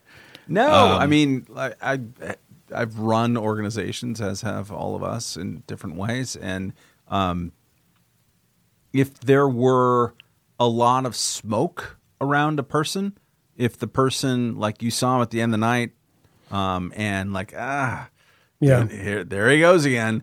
Um, and then you heard the allegation. If it fit into a, a pre-existing pattern, um, then you might go with a uh, let's just suspend things while we figure it out. Um, uh, not a complete and total shutdown, but you know something like that. Yeah. But if it's just a one-off, uh, and it's public, and it's from someone who has chosen not to go through the channels that we have in this country to accuse and adjudicate these things. Um, no, I don't see. I don't see you like abandoning that person if that person is part of your uh, editorial or organizational kind of basic integrity. I am sure that the Atlantic magazine, very confident about this, um, has issued statements and hypes and whatever saying, you know, we're the type of place that publishes people like Yascha Mounk. Um, he's going to be at the Ideas Festival, and it's going to be great. And we're in the middle of the conversation that he's part of, and he did this and did that, right? Um, they were happy about that. He wasn't an incidental freelancer to the organization. And I think, um, in light of the history of the last five years of these types of, of situations and how many of them have just like blown up in the faces of the accuser, um, how many just sort of seem ridiculous in retrospect, kind of did it at the time.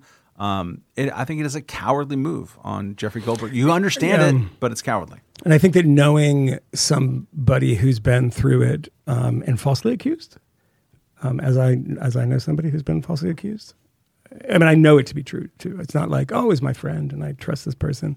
It's because I was, you know, at some of these events. I I knew the relationship, and I just was like, this is crazy how this is happening, and this. Was there was a vendetta at a certain point. And I'm not saying it happens all the time. I'm not saying this is the default thing, but the fact that it did possible, that it's po- possible. Yeah, I mean, you get You've seen that it's pe- possible. people get angry and they say, "Oh, well, you're saying this like scorned women." I'm like, no, I'm just telling you about one event that I know. I'm, I can't just swallow that and just just disappear it because it doesn't fit in with a with a broader narrative that people don't make things up. It's that's not true. People do make things up. And every human, every gender, every race, every p- class member, per, you know, upper class, lower class, middle class, doesn't make a difference. Has the capacity to lie about things, to overstate things. What I'm, and again, let's make it very clear. I'm not talking about this particular example. It's what makes you say, "Well, uh, I've seen this happen to somebody's life and have it completely torn asunder and, and, and ruined in so many ways. It takes a very long time to come back from it, and if they ever do, and more than anything, if somebody, if you're renting an apartment." And you know you're going through that application process which in places like new york city is like getting into a college sometimes and they google your name. I mean that's what comes up. It's like oh you know let's just it's best not if i have five candidates of all equal um, you know credit worthiness and they all seem nice i'm probably going to skip this guy. And that happens a lot to a person over and over and over again and like oh you're saying oh you're, you're treating these people as victims. I- well they can be. I don't know if they are in certain exa- examples. I just know in general that it's very very smart to take a step back because if i were running the atlantic um, you would maybe have an internal revolt. That's maybe something you'd have to deal with. But i would i would be very clear about it and say you know we don't defend you know uh, we don't keep people on staff if they're you know, sexual abusers, rapists, whatever it might be. But I don't know that to be true. A, a person can't walk off the street and say that person's a rapist. I'm like, all right, take him out now. Yeah. I, I, that's just that's just not that's the standard, It's, what a you gonna bad standard. It's Yeah. a bad standard, and it's and I, I do get very annoyed that people would hear that and somehow make the bullshit claim that oh you're you don't care about victims you're an apologist for x y and z. Not at all. Not at all. It's just i think a basic standard of justice um, should exist for anybody at any like look i think that there's a lot of people that are you know if they fit a certain political you know background this if you had a if you had the right political valence on it it would be you know young black kid is accused and the evidence is kind of dodgy but there's some previous stuff that maybe he's done. I think there's a lot of people that will give people the benefit of the doubt on a lot of issues um, but not this one. Um, not this one. I- I once said to, I think I mentioned this podcast one time, that this these people I interviewed that they were saying that their boss was a a creep, and the evidence was was his own admission, and his own admission was very vague, and it was done in 2014, and so he was trying to make this admission by saying like this is back before any admission was was like get them out of society, and he started a feminist business. Like literally as like I felt bad about how I treated women, and someone f- dug up a post that he wrote about this from like six, eight years previous on on Facebook. And he said, you know, this is who I used to be. I used to like rub up on girls and like try to get them to go to bars and all this stuff. And they revolted and said, this we, we, we are quitting this company and we're going to take over the company. And this was kind of a news story at the time. So I interviewed them. And at one point I said we were in a very bad neighborhood where this we were filming. It was like in a rough neighborhood in, in Philadelphia. And I said, look, this woman said to me, like, I don't think you should ever work again. Literally verbatim said, should never work again. He is he is the worst.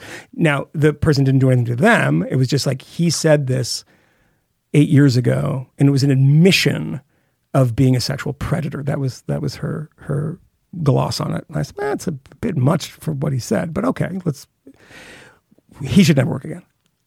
And later in the interview, I said something that was totally, they didn't connect it, but I said, you know, if a kid around here sticks up a, a bodega, takes a shot at somebody, shot and comes and goes, you know, young black kid, grew up in a rough circumstance, They're very progressive people they were, go to jail, and they get out for good behavior. Would you hire them? And they were like, absolutely, absolutely. And like somebody who shot somebody Shot and with a gun. It, with a gun, absolutely, would totally do that. But this person should be 70 years old and be prevented from employment. It's like debanking. It's like the you know just just prevents. I mean, now I that that that instinct exists out there of like total. And I will say this, and I don't want to get into any specifics because I don't know the specifics. But the one thing I did notice, and I pointed this out to you guys, that um, in the video where she talks about this, I was like watching a little of it. And she says that she wishes he was not alive, which is was really stopped me in my tracks. Like that's like wow, like wishing death upon somebody. I mean, It was it was. I mean, I have to go back and find the exact quote, but it was like really jarring. Um, that which is which is by the way a more extreme version of he should never work again. So and nev- never breathe again is a is a version of that, I guess. Yeah, I don't know. Look, I don't know what happened, but I just don't like deciding that we should convict somebody without any evidence. One person's word is is not enough for a court. It shouldn't be enough for for the average person. You know. Yeah. Yeah. Anyway. Shit situation. It's a bad situation. Um, I don't know what else is going on that we should talk about. nothing. Border deal that exploded. And there's Yeah. no new. I mean, everything deal. exploded, right? Yeah, a he- heck what- of a week for the Republican Party. really. Yeah, the Republican Party melting down. The RNC chair gets bounced. Ain't got no money. Um, think Nikki Haley lost to nobody, anybody in the Nevada, She which literally lost a bit weird to weird. none of the above, which Um, is fantastic. What else is going on? Oh, it, it looks like there's there's yet another uh, potential uh, peace deal on the table. I suppose Hamas has suggested that there might be some sort of phased hostage release in order to achieve peace after rejecting an, an earlier deal. Sure. Um, that would have obliged them to release all of the hostages, and I think there was some. They uh, really think they have the upper hand as here, well. don't they? Yeah, well, they're at least willing to keep doing this Yeah. for some period of time. Yeah, they don't care. I think that the Republican meltdown this week is worthy of reflecting on a little Yeah. bit, uh, which is to say that Republicans back in uh, November and December had said they basically activated the um, the, the great insight of uh, J.D. Vance, and you can hear the sarcasm welling up in my throat of J.D. Vance and uh, uh, you know a, a, a thousand douche bros out there who wanted to make sure, and Ron DeSantis is kind of part of this too, who answered every question about Ukraine by bringing up fentanyl in the border within 8 words. Um, they wanted to make that explicit in lawmaking. Um, they were going back to Congress. Biden wanted Congress to authorize money for Ukraine to give them bullets and such. Um, and uh, and and Republicans who have really thought this is the the winning message are like, yeah, fentanyl border, we have to do something. And so they spent four months. And I really recommend people watch the speech given today. Chip Roy, that one. Not that one. That was a very good speech, by the way. I gotta Chip, say, Chip's always great. Um, in his own he was way. like, "You guys fucking think that Donald Trump did something?" He's like, "He can shut down the border. He didn't do anything. So stop pretending." I, I appreciate Oh, it. that's interesting. Uh, yeah, so he was James- like really, really attacked uh, Trump on it. James Lankford was the patsy Republican senator. There's always one every generation that gets like trotted out to negotiate the uh, And this one was Car- Carney Lansford. Is that what you said? It was? Carney Lansford from Arkansas. Uh, not a lot of range, but like Not uh, range, but a ginger. uh, but we but like ginge, like Peter Meijer. Um, he spent four months. Carney Lansford of Michigan. Uh, he spent four months putting this thing together. He gave a speech today. It's really interesting. I recommend everyone, regardless of what you think about it, um, uh, watch it. Um, uh, on uh, you know, I it was on the Senate floor, but it's essentially on C-SPAN, talking about what it's like because he was the point man for the GOP to actualize this and come up with a border deal um, that uh, especially goes into the asylum things because asylum is the problem on the border for the most part, right? There's just there's I think a, a backlog of 3.3 million asylum cases Yeah. um, that they can't do. I don't know what the average time is, probably at least nine months. And if you can't like give an answer, then they run free in the country. And like everyone Insane. acknowledges that this isn't the way to do it. Yeah. Um, and so I, I- and you know, I'm going to be, you know, a complete reactionary here, but it's also worth pointing out that like 97% of those cases are total bullshit. Uh, maybe more, Maybe Um, more, yeah, uh, maybe more. yeah. Although I did uh, do the You figure out what to say. It's like, you know, just today. I did for the first time in such a long time of like, okay, let's listen to NPR at WNYC in the morning. Let's see how long it takes. Yeah. And I swear to God, 10 seconds is like, um, this migrant uh, is a uh, uh, uh, gay Guatemalan. It's like, okay, for fuck's sake, really? we call them Gata Mullins. Sorry, NPR, but that's not the preferred nomenclature. Lankford is a uh, conservative Republican. It's like he's uh, evangelical, uh, super pro life.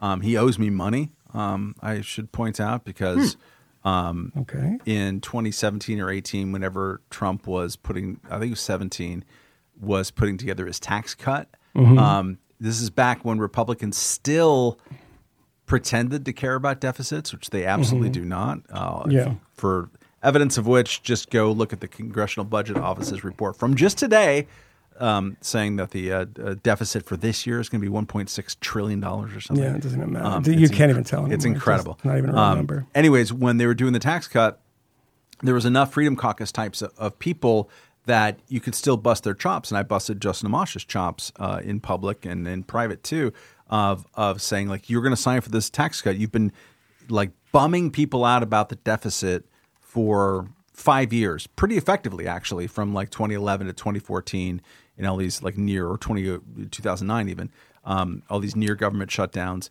Um, this tax cut deal is absolutely going to increase the deficit because there's no cap on spending and you're going to spend a lot of money. And he's like, let's bet um, on this. And the deficit's gone up like, like you know, uh, the you debt's know- gone up by 10 trillion. But he, w- he was trotted out to do this thing. He gave a speech today um, talking about all the ways that the deal has been mischaracterized by people.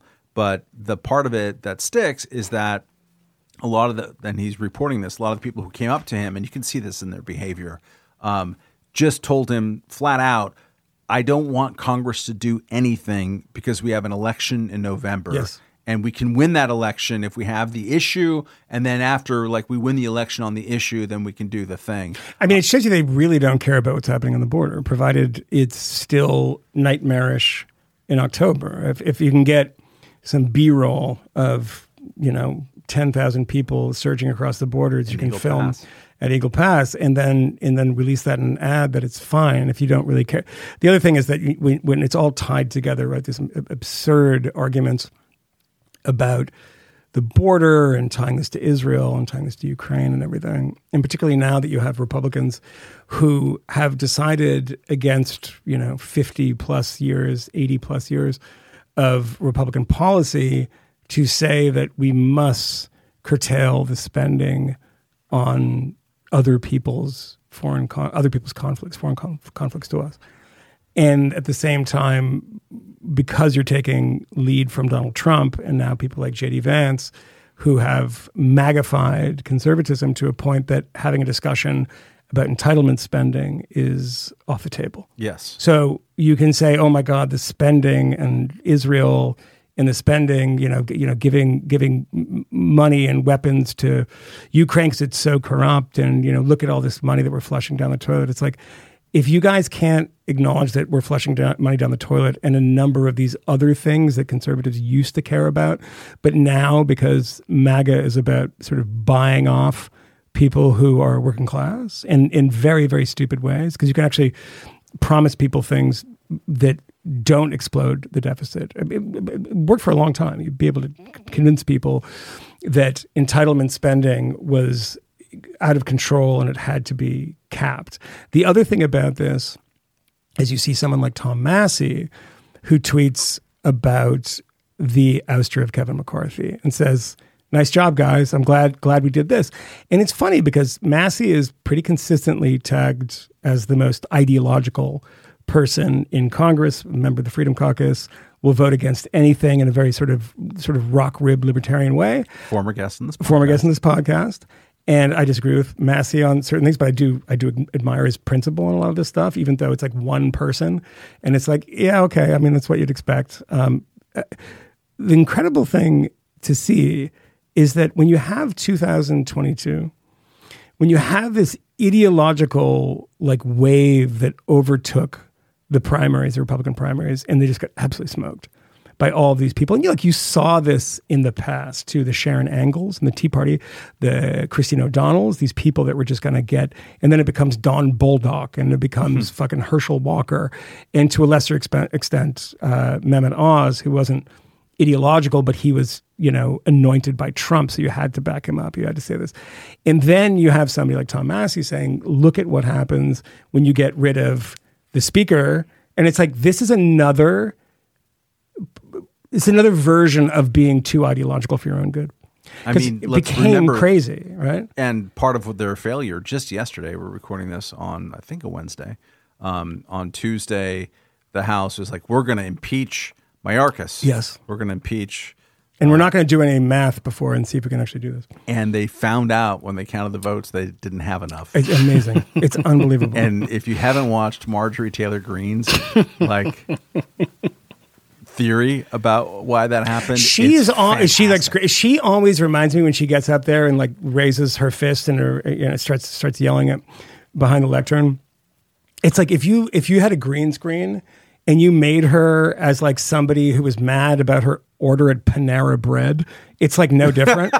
She's like an angry like woman in like yoga pants, like f- like yelling at some poor like she's like an incoherent like suburban wine mom who is so dumb about politics, and it's not even like it's not. I don't. It's, it's not that I disagree with her on politics. I do, and like almost not almost everything, but a lot of things. It's just she's so just reliably stupid. It's really astonishing to watch her speak. It's like I, I mean, you see people like she's always on Steve Bannon's show, and I always get these clips. I don't listen to Steve Bannon's show, but I see these clips on Mediaite and things like that. And the thing about Bannon is he's really, really clever he's like evil in so many ways and he's a total ratbag in so many ways but he's very very smart this I, I will not take that away from steve bannon i've spent many many hours arguing with steve bannon and the one thing that i cannot say is that he's dumb. And you know watching him talk to marjorie taylor greene that every fiber of his being is like dying inside. And he's like yes marjorie absolutely right. And you can tell he's like this woman is such an idiot. The same thing I saw him talking uh, to Mike Lindell in person, by the way. This was that thing I was covering, uh, one of Lindell's. pillow man Yeah, yeah, the, the pillow biting, whatever his name is, I can't remember. but he was, uh, and, and, and watching Steve Bannon in close proximity talk to Mike, Mike Lindell, who is like, m- like mentally ill. And b- pretending like, is there any point where you're like, oh my God, these are, I think about this Tucker too, like, these are my allies? This is where I've ended up?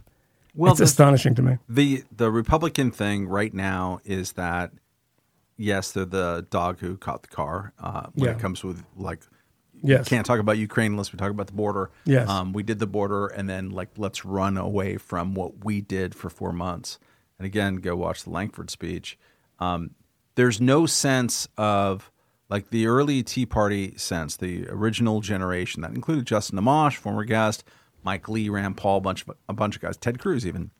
Like there was a um, a lot of nod towards constitutional conservatism mm-hmm. about restoring the legislative branch's role in actually passing budgets, writing them, mm-hmm. debating them, mm-hmm. and having rules of order and this kind of stuff. We're going to make this happen and and discover the process along the way. And it is so much more now. They want to get to uh, as soon as possible to the no. Um, Yes, yes. Lankford's own state GOP passed a resolution condemning him two weeks ago, Mm-hmm. preemptively, because they knew that he was the lead uh, negotiator on this and that he would come out with something that they weren't going to like. They hadn't read it. Um, and that's a problem, too. The process is completely broken.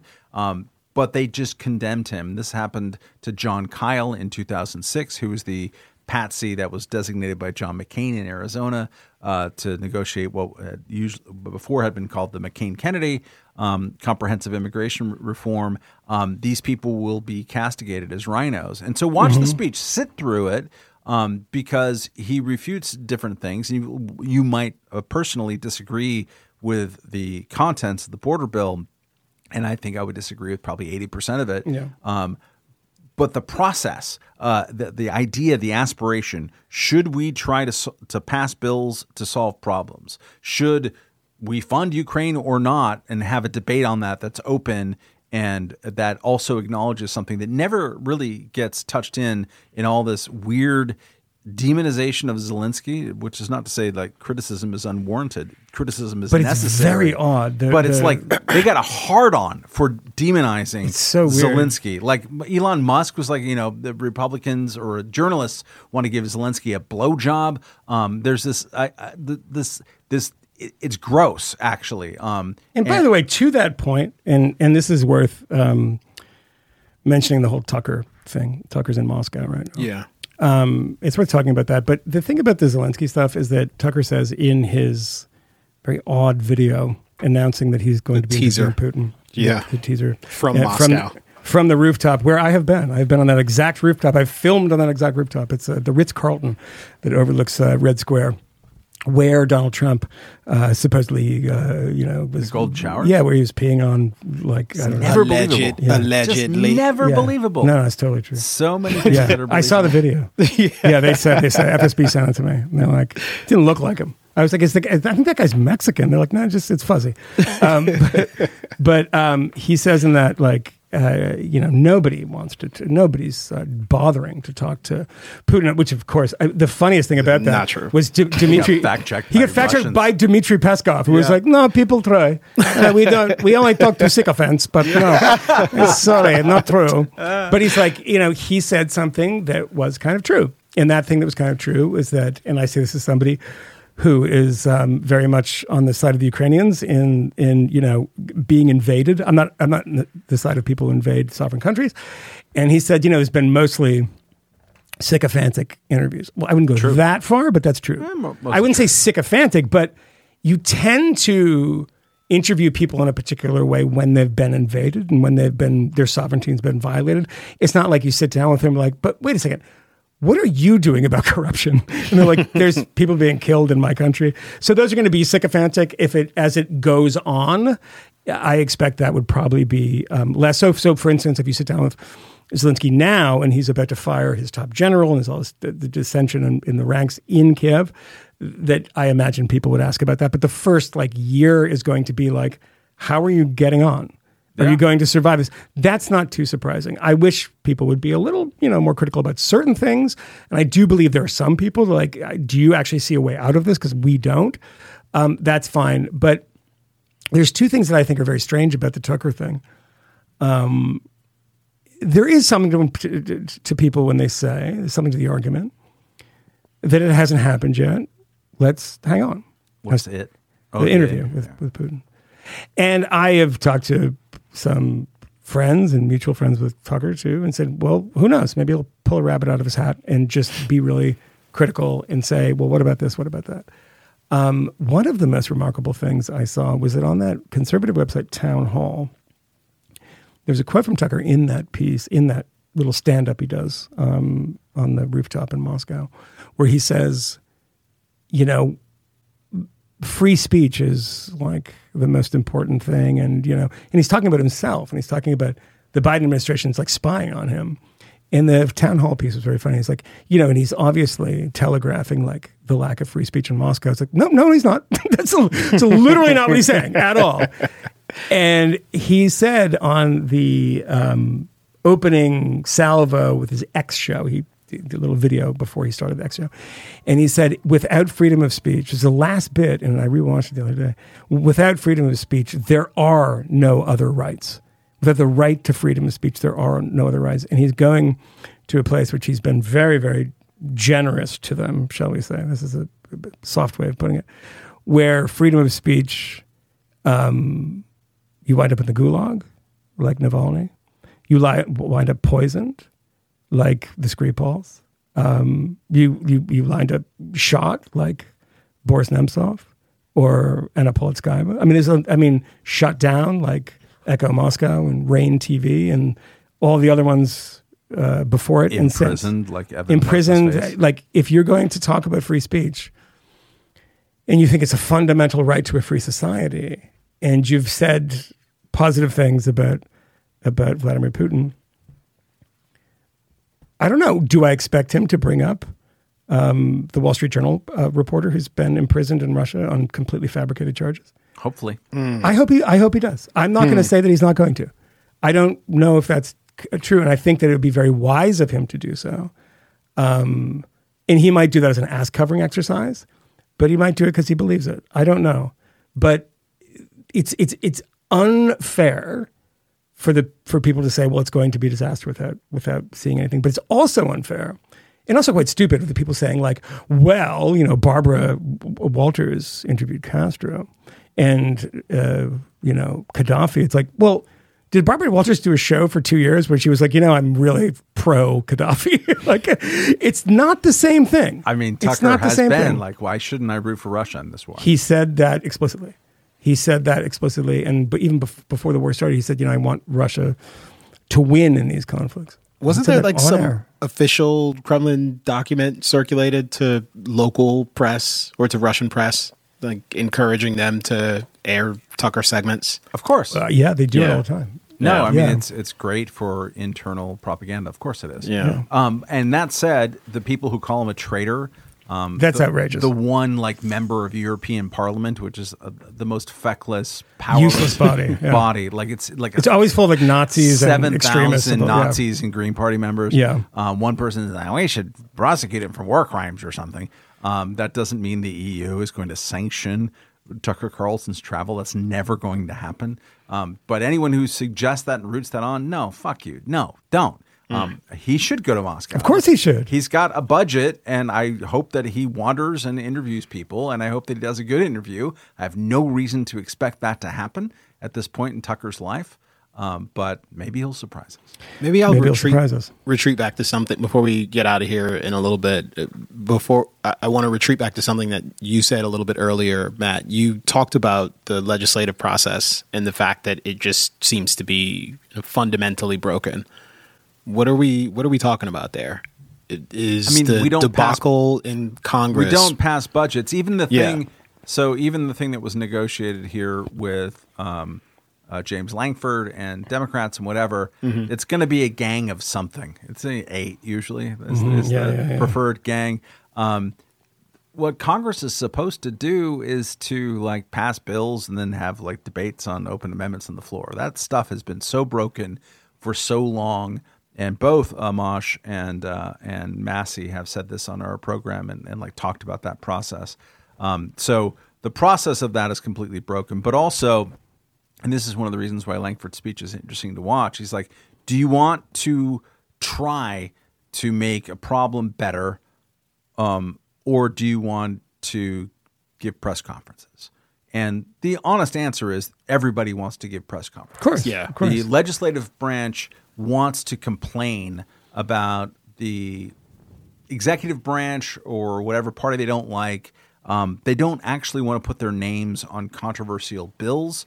um, and to do the fundamental work of basically just writing the budget. They don't want to do that, and that's been going on for a really long time. They love to complain about presidents, uh, for example, of the other party um, exercising a war power without coming to Congress. So the opposition will rise up and they will try to smite them down, but there won't be enough members of the president's own party to join them.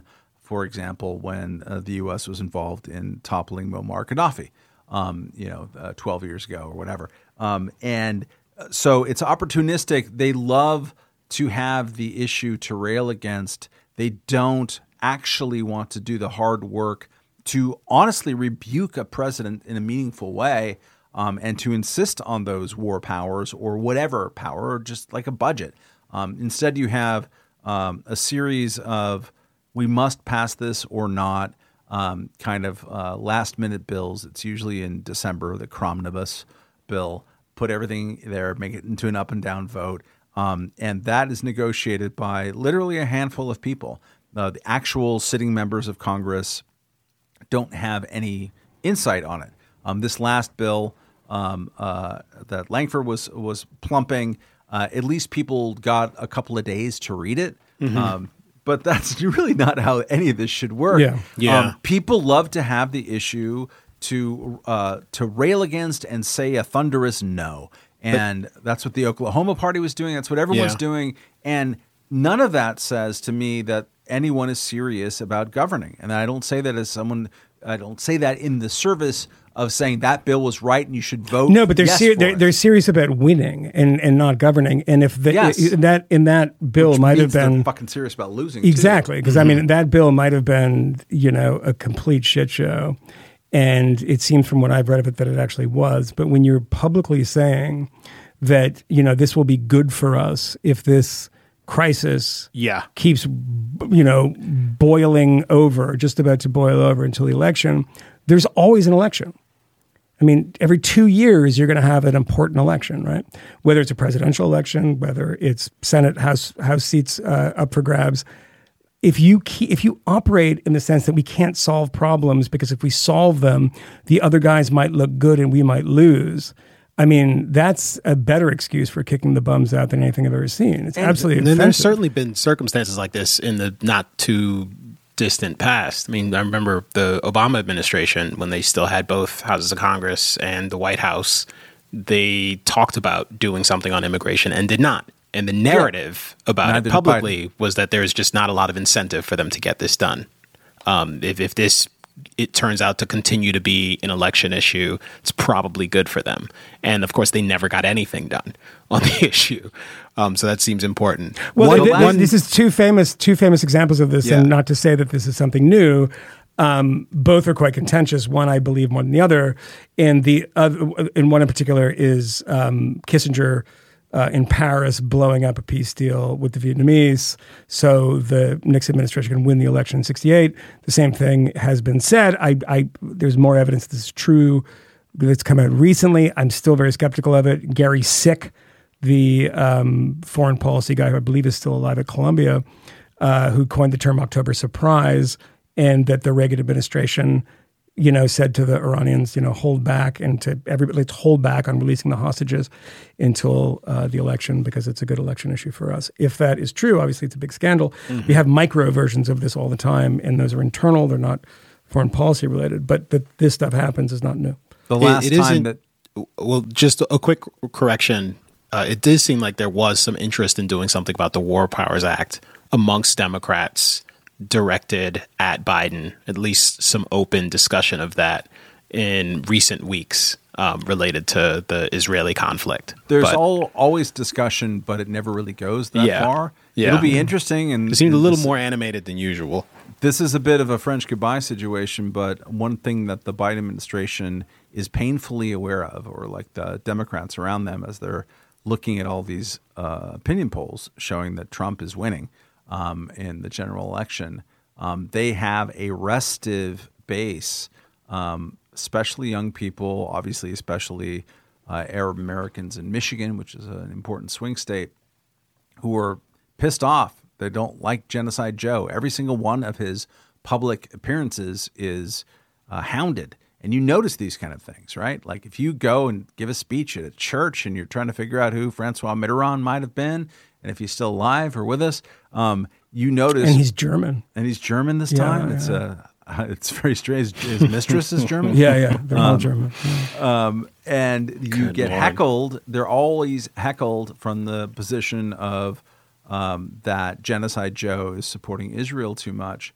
Uh, he feels the heat, and there's left flank like clear um, challenges. Um, you know, Jill Stein and Cornel West, who I don't know if he's going to get on that many ballots, but whenever they're polled, they poll at 2% each. So there's four percentage points. You can't afford to lose four percentage points if you're Joe Biden against Donald Trump. Trump doesn't have a natural place to lose, maybe some of that to RFK, but not too much. Whenever you poll just the two, and then some combination of the other ones, um, it always takes, or almost every single time, it takes more. From, he uh, gave an extraordinarily bizarre amount of power to the progressive wing of the party right after he moved into the White House. That is correct. and then It's underappreciated. so. it's underappreciated. And then this happens in their a restive population. They said, look, you know, you've been doing this. For, we're, we're an important part. The thing about it is, I think that it's going to happen on both extremes. Is that the MAGA, the real, um, as Joe Biden would call them, the ultra MAGA types, and the progressive. Um, Jamaal Bowman, AOC, Cory Bush, uh, uh, uh, Presley, Tlaib, et cetera, et cetera. I think they're that's not going to last as a viable block. The media, the institutions have given them a sense that they have more power than they do. I don't believe that the genocide Joe stuff is going to matter at all. That's not the reason that he's being trounced right now. And an interesting here's here's an interesting thing that I think um, you know is is one of the there's a lot of interesting polls, data points, et cetera. This is probably the most interesting one. And this is last week, I guess. And this is incumbents at this exact moment in their reelection campaigns. George H.W. Bush, um, who lost to Bill Clinton, had a 54% approval rating. Barack Obama had a 49% approval rating. Donald Trump had a 46% approval rating, and he lost to Joe Biden. And Joe Biden has a 37% approval rating. That is historically awful. And um, I cannot, this is a own goal. This is a self-inflicted wound, whatever the uh, shitty metaphor you want to use is. But uh, eh, Democrats deserve everything they get from this. That you have to have a palace coup at this point, because we've been talking about this in the past, and we've talked about this when when the, the polls were pretty fluid. There's been about 18 or 19 polls in a row that have put Joe Biden at, you know, you're going to get smoked by Donald Trump. That is astonishing. And it's not because of Israel. It's not, it's the border, most of all, I would say. The economy, sure.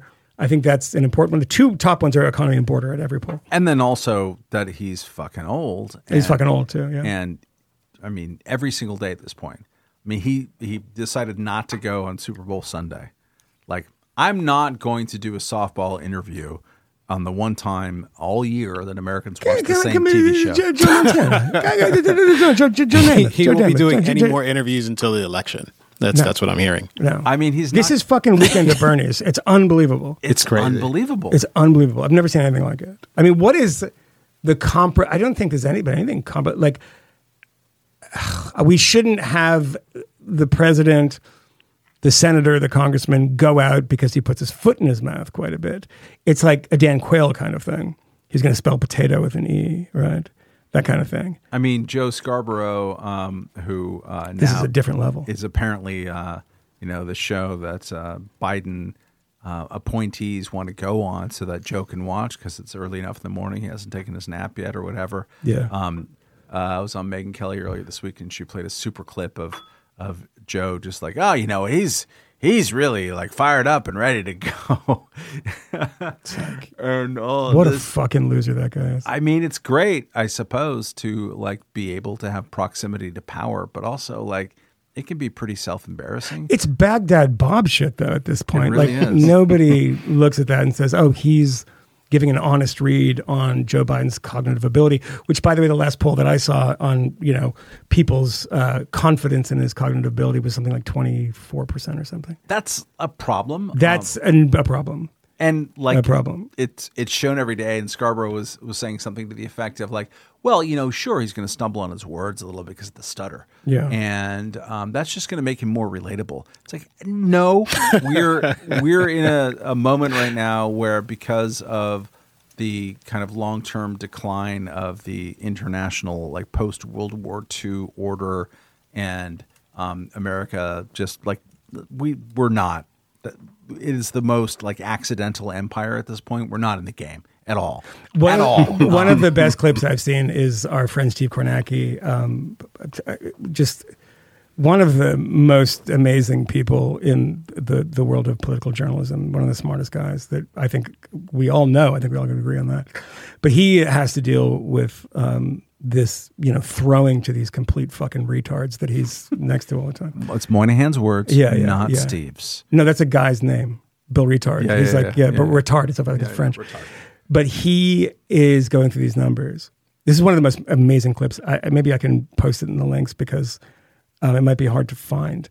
But he's talking about. He has the big screen up, and he's saying, "This is what people believe about you know who's the protector of democracy, who's this, that, and the other." And all the numbers are going for Trump. And it cuts back to Joe Scarborough, who is outraged at the people.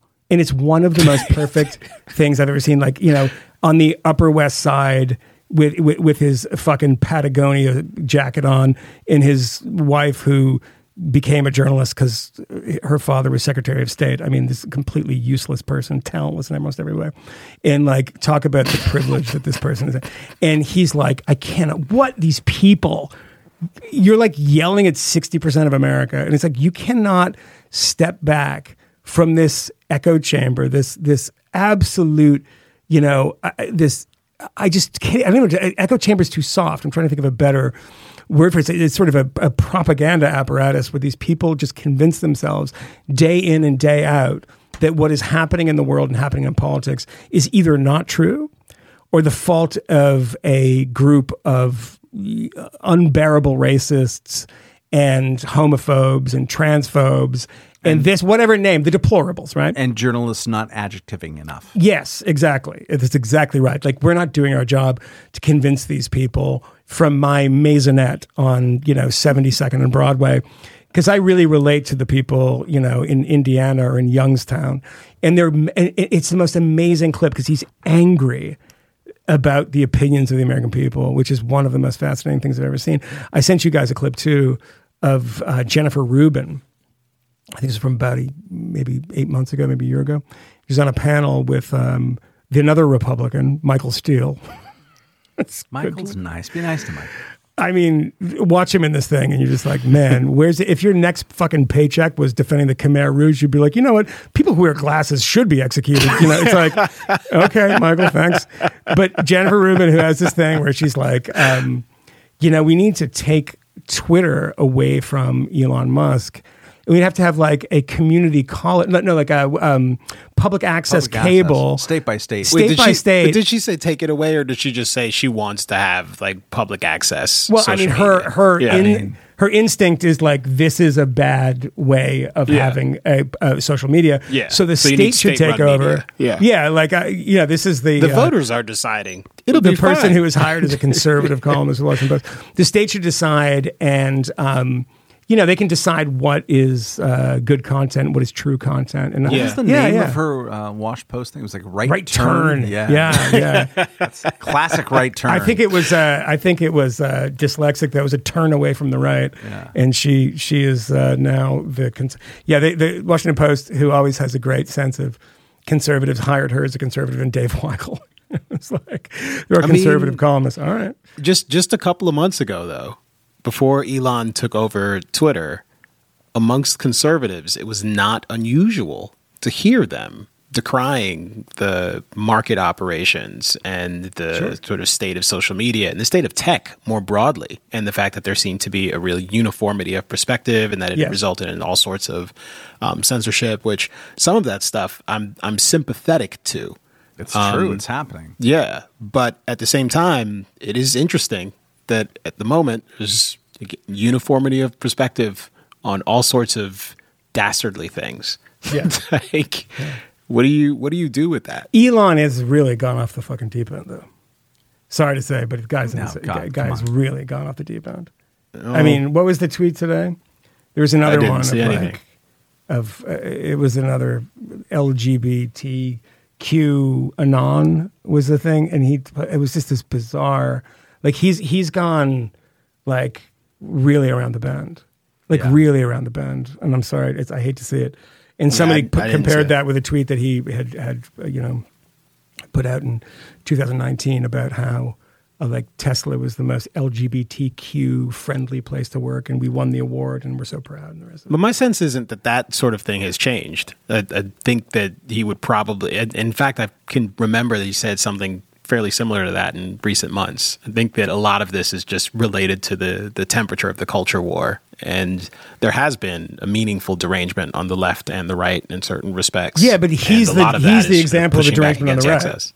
No, I mean the excess is right. But at minimum, true. he's, he's certainly a, a partisan in the culture wars, like a, A full, deranged full partisan. throated. Gleeful, gleeful, Gleeful, fucking partisan. Yeah. Yeah. I mean, look, my, my response to this is not like, oh my God, the, the richest guy in the world is um, on the wrong side of these issues. I give a fuck about that. I just like, as a, like, I just treat him as any other person on Twitter. And it's like, do I unfollow this guy? This like, I mean, he's amplified some truly insane things, I like have. you know the Paul Pelosi conspiracies and things like that. So, so I don't know what's I don't know what's gotten to him, but but I don't like it. Disney sucks, he says today. That's good. Well, I think it was in that Disney one was which was where the he had some bizarro follow up tweet that was just like, dude, seriously. um, I don't think that like, oh, he has a responsibility because he's so rich and he owns Twitter. It's like, no, be honest with your with the people that are reading your stuff, and you know, we'll be honest in response and say that you've gone a bit batty. But that's just me. I think he's Yeah. got a bit batty. Uh, I'm looking at a headline in the Independent. Rudy Giuliani claims Donald Trump's campaign owes him two million dollars. Well, yeah, because sure he has all? he owes other people money, so you start telling people that they owe you money when you need it. So. I mean, the roster of people who will still be on his payroll by like October, it's incredible. Yeah. Like he's bouncing Ronna McDaniel. Yeah. Um, he's bouncing his hot lawyer that you guys like. well, she keeps losing. Yeah. Well, yeah, I mean, I mean, there's a point where you're like, I mean, I like he reaches her, over, but- pats her on the leg, and says, "Just keep it. It'll be fine. Yeah, just keep be fine. going. Yeah. be okay." and he's keep burning trying. cash like crazy too. They've got no money. I mean, like Robert F. Kennedy Jr. has more money lying around than Yeah. like the Republican Party does right now. Yeah. Like it's seriously, it's it's competitive. think he could get his voice fixed. Ah, yeah, no, thanks. No. No, I mean, I'm just I don't know the the medical stuff, but yeah. maybe get it fixed. I mean, and we president. and we are, are we expecting a ruling in Donald Trump's uh, bank fraud trial in New York pretty soon? Because that could be fairly expensive for him as well after the defamation L, eighty three mil. Like, I mean, I don't know. I don't know how much how much he's got laying You around. mean, you mean the the case where the banks were like, no, he paid us back. yeah, it's fine. no, we're good. we're so fine. he's like, but he lied to you. He's like, yeah, but yeah, I like, mean, I don't know. any, anytime you apply for a credit card and it's like, what's your annual income? I'm like, I don't know, eight hundred thousand million Like, dollars. I just trying to get a fucking credit card. It's, so when Trump does that, I'm like, yeah, I do that. Yeah. smaller scale, but I do it. Yeah, I mean this it's the textbook case of uh, selective enforcement here. I mean, Yeah, like I mean, did, I think most people lie when they try to get into college too. yeah, I might have had a little volunteer service that didn't really happen. Yeah, yeah, yeah. What were you doing? What were you doing? I, I help in the olds or something. you help. You were, you were at the clinic. it's wild. I mean, we thought and, twenty. and, and it turned out you were just at the clinic. You weren't volunteering there. You were just getting trying swabbed. to score. Yeah. it's very very interesting to glance backwards. I mean, 2015, 2016 seemed pretty crazy and weird. Um, the the entirety of the Trump administration was fairly crazy. 2020 was just scary and bizarre, and now at this point, I mean, you've got declining Joe Biden, and I mean, I don't know how much further he can actually decline while still actually being. I mean, vertical. he's basically he could die. And that's like probably, yeah, that's the other thing. Yeah. no one would be surprised. I mean, it could No, happen if he if he died and and um, like in the campaign, and they were like, "All right, just give it to Kamala," like it would just be a I landslide. like hot sauce. yeah, Tupac. yeah. She likes buses, and I like yellow buses. One buses. time I Remember that smoked whole- weed. and I put myself in prison. I mean, that's fine. that's fine. Yeah. Par for the course. Yeah, Uh, God bless Dean America. Phillips. There we go. Well, Poor poor Dean Phillips. yeah. Anyway, all right. All right. All right. It's a long one because we got Coleman too. So Bye. okay. Bye. We, we know of new methods of attack. The Trojan horse,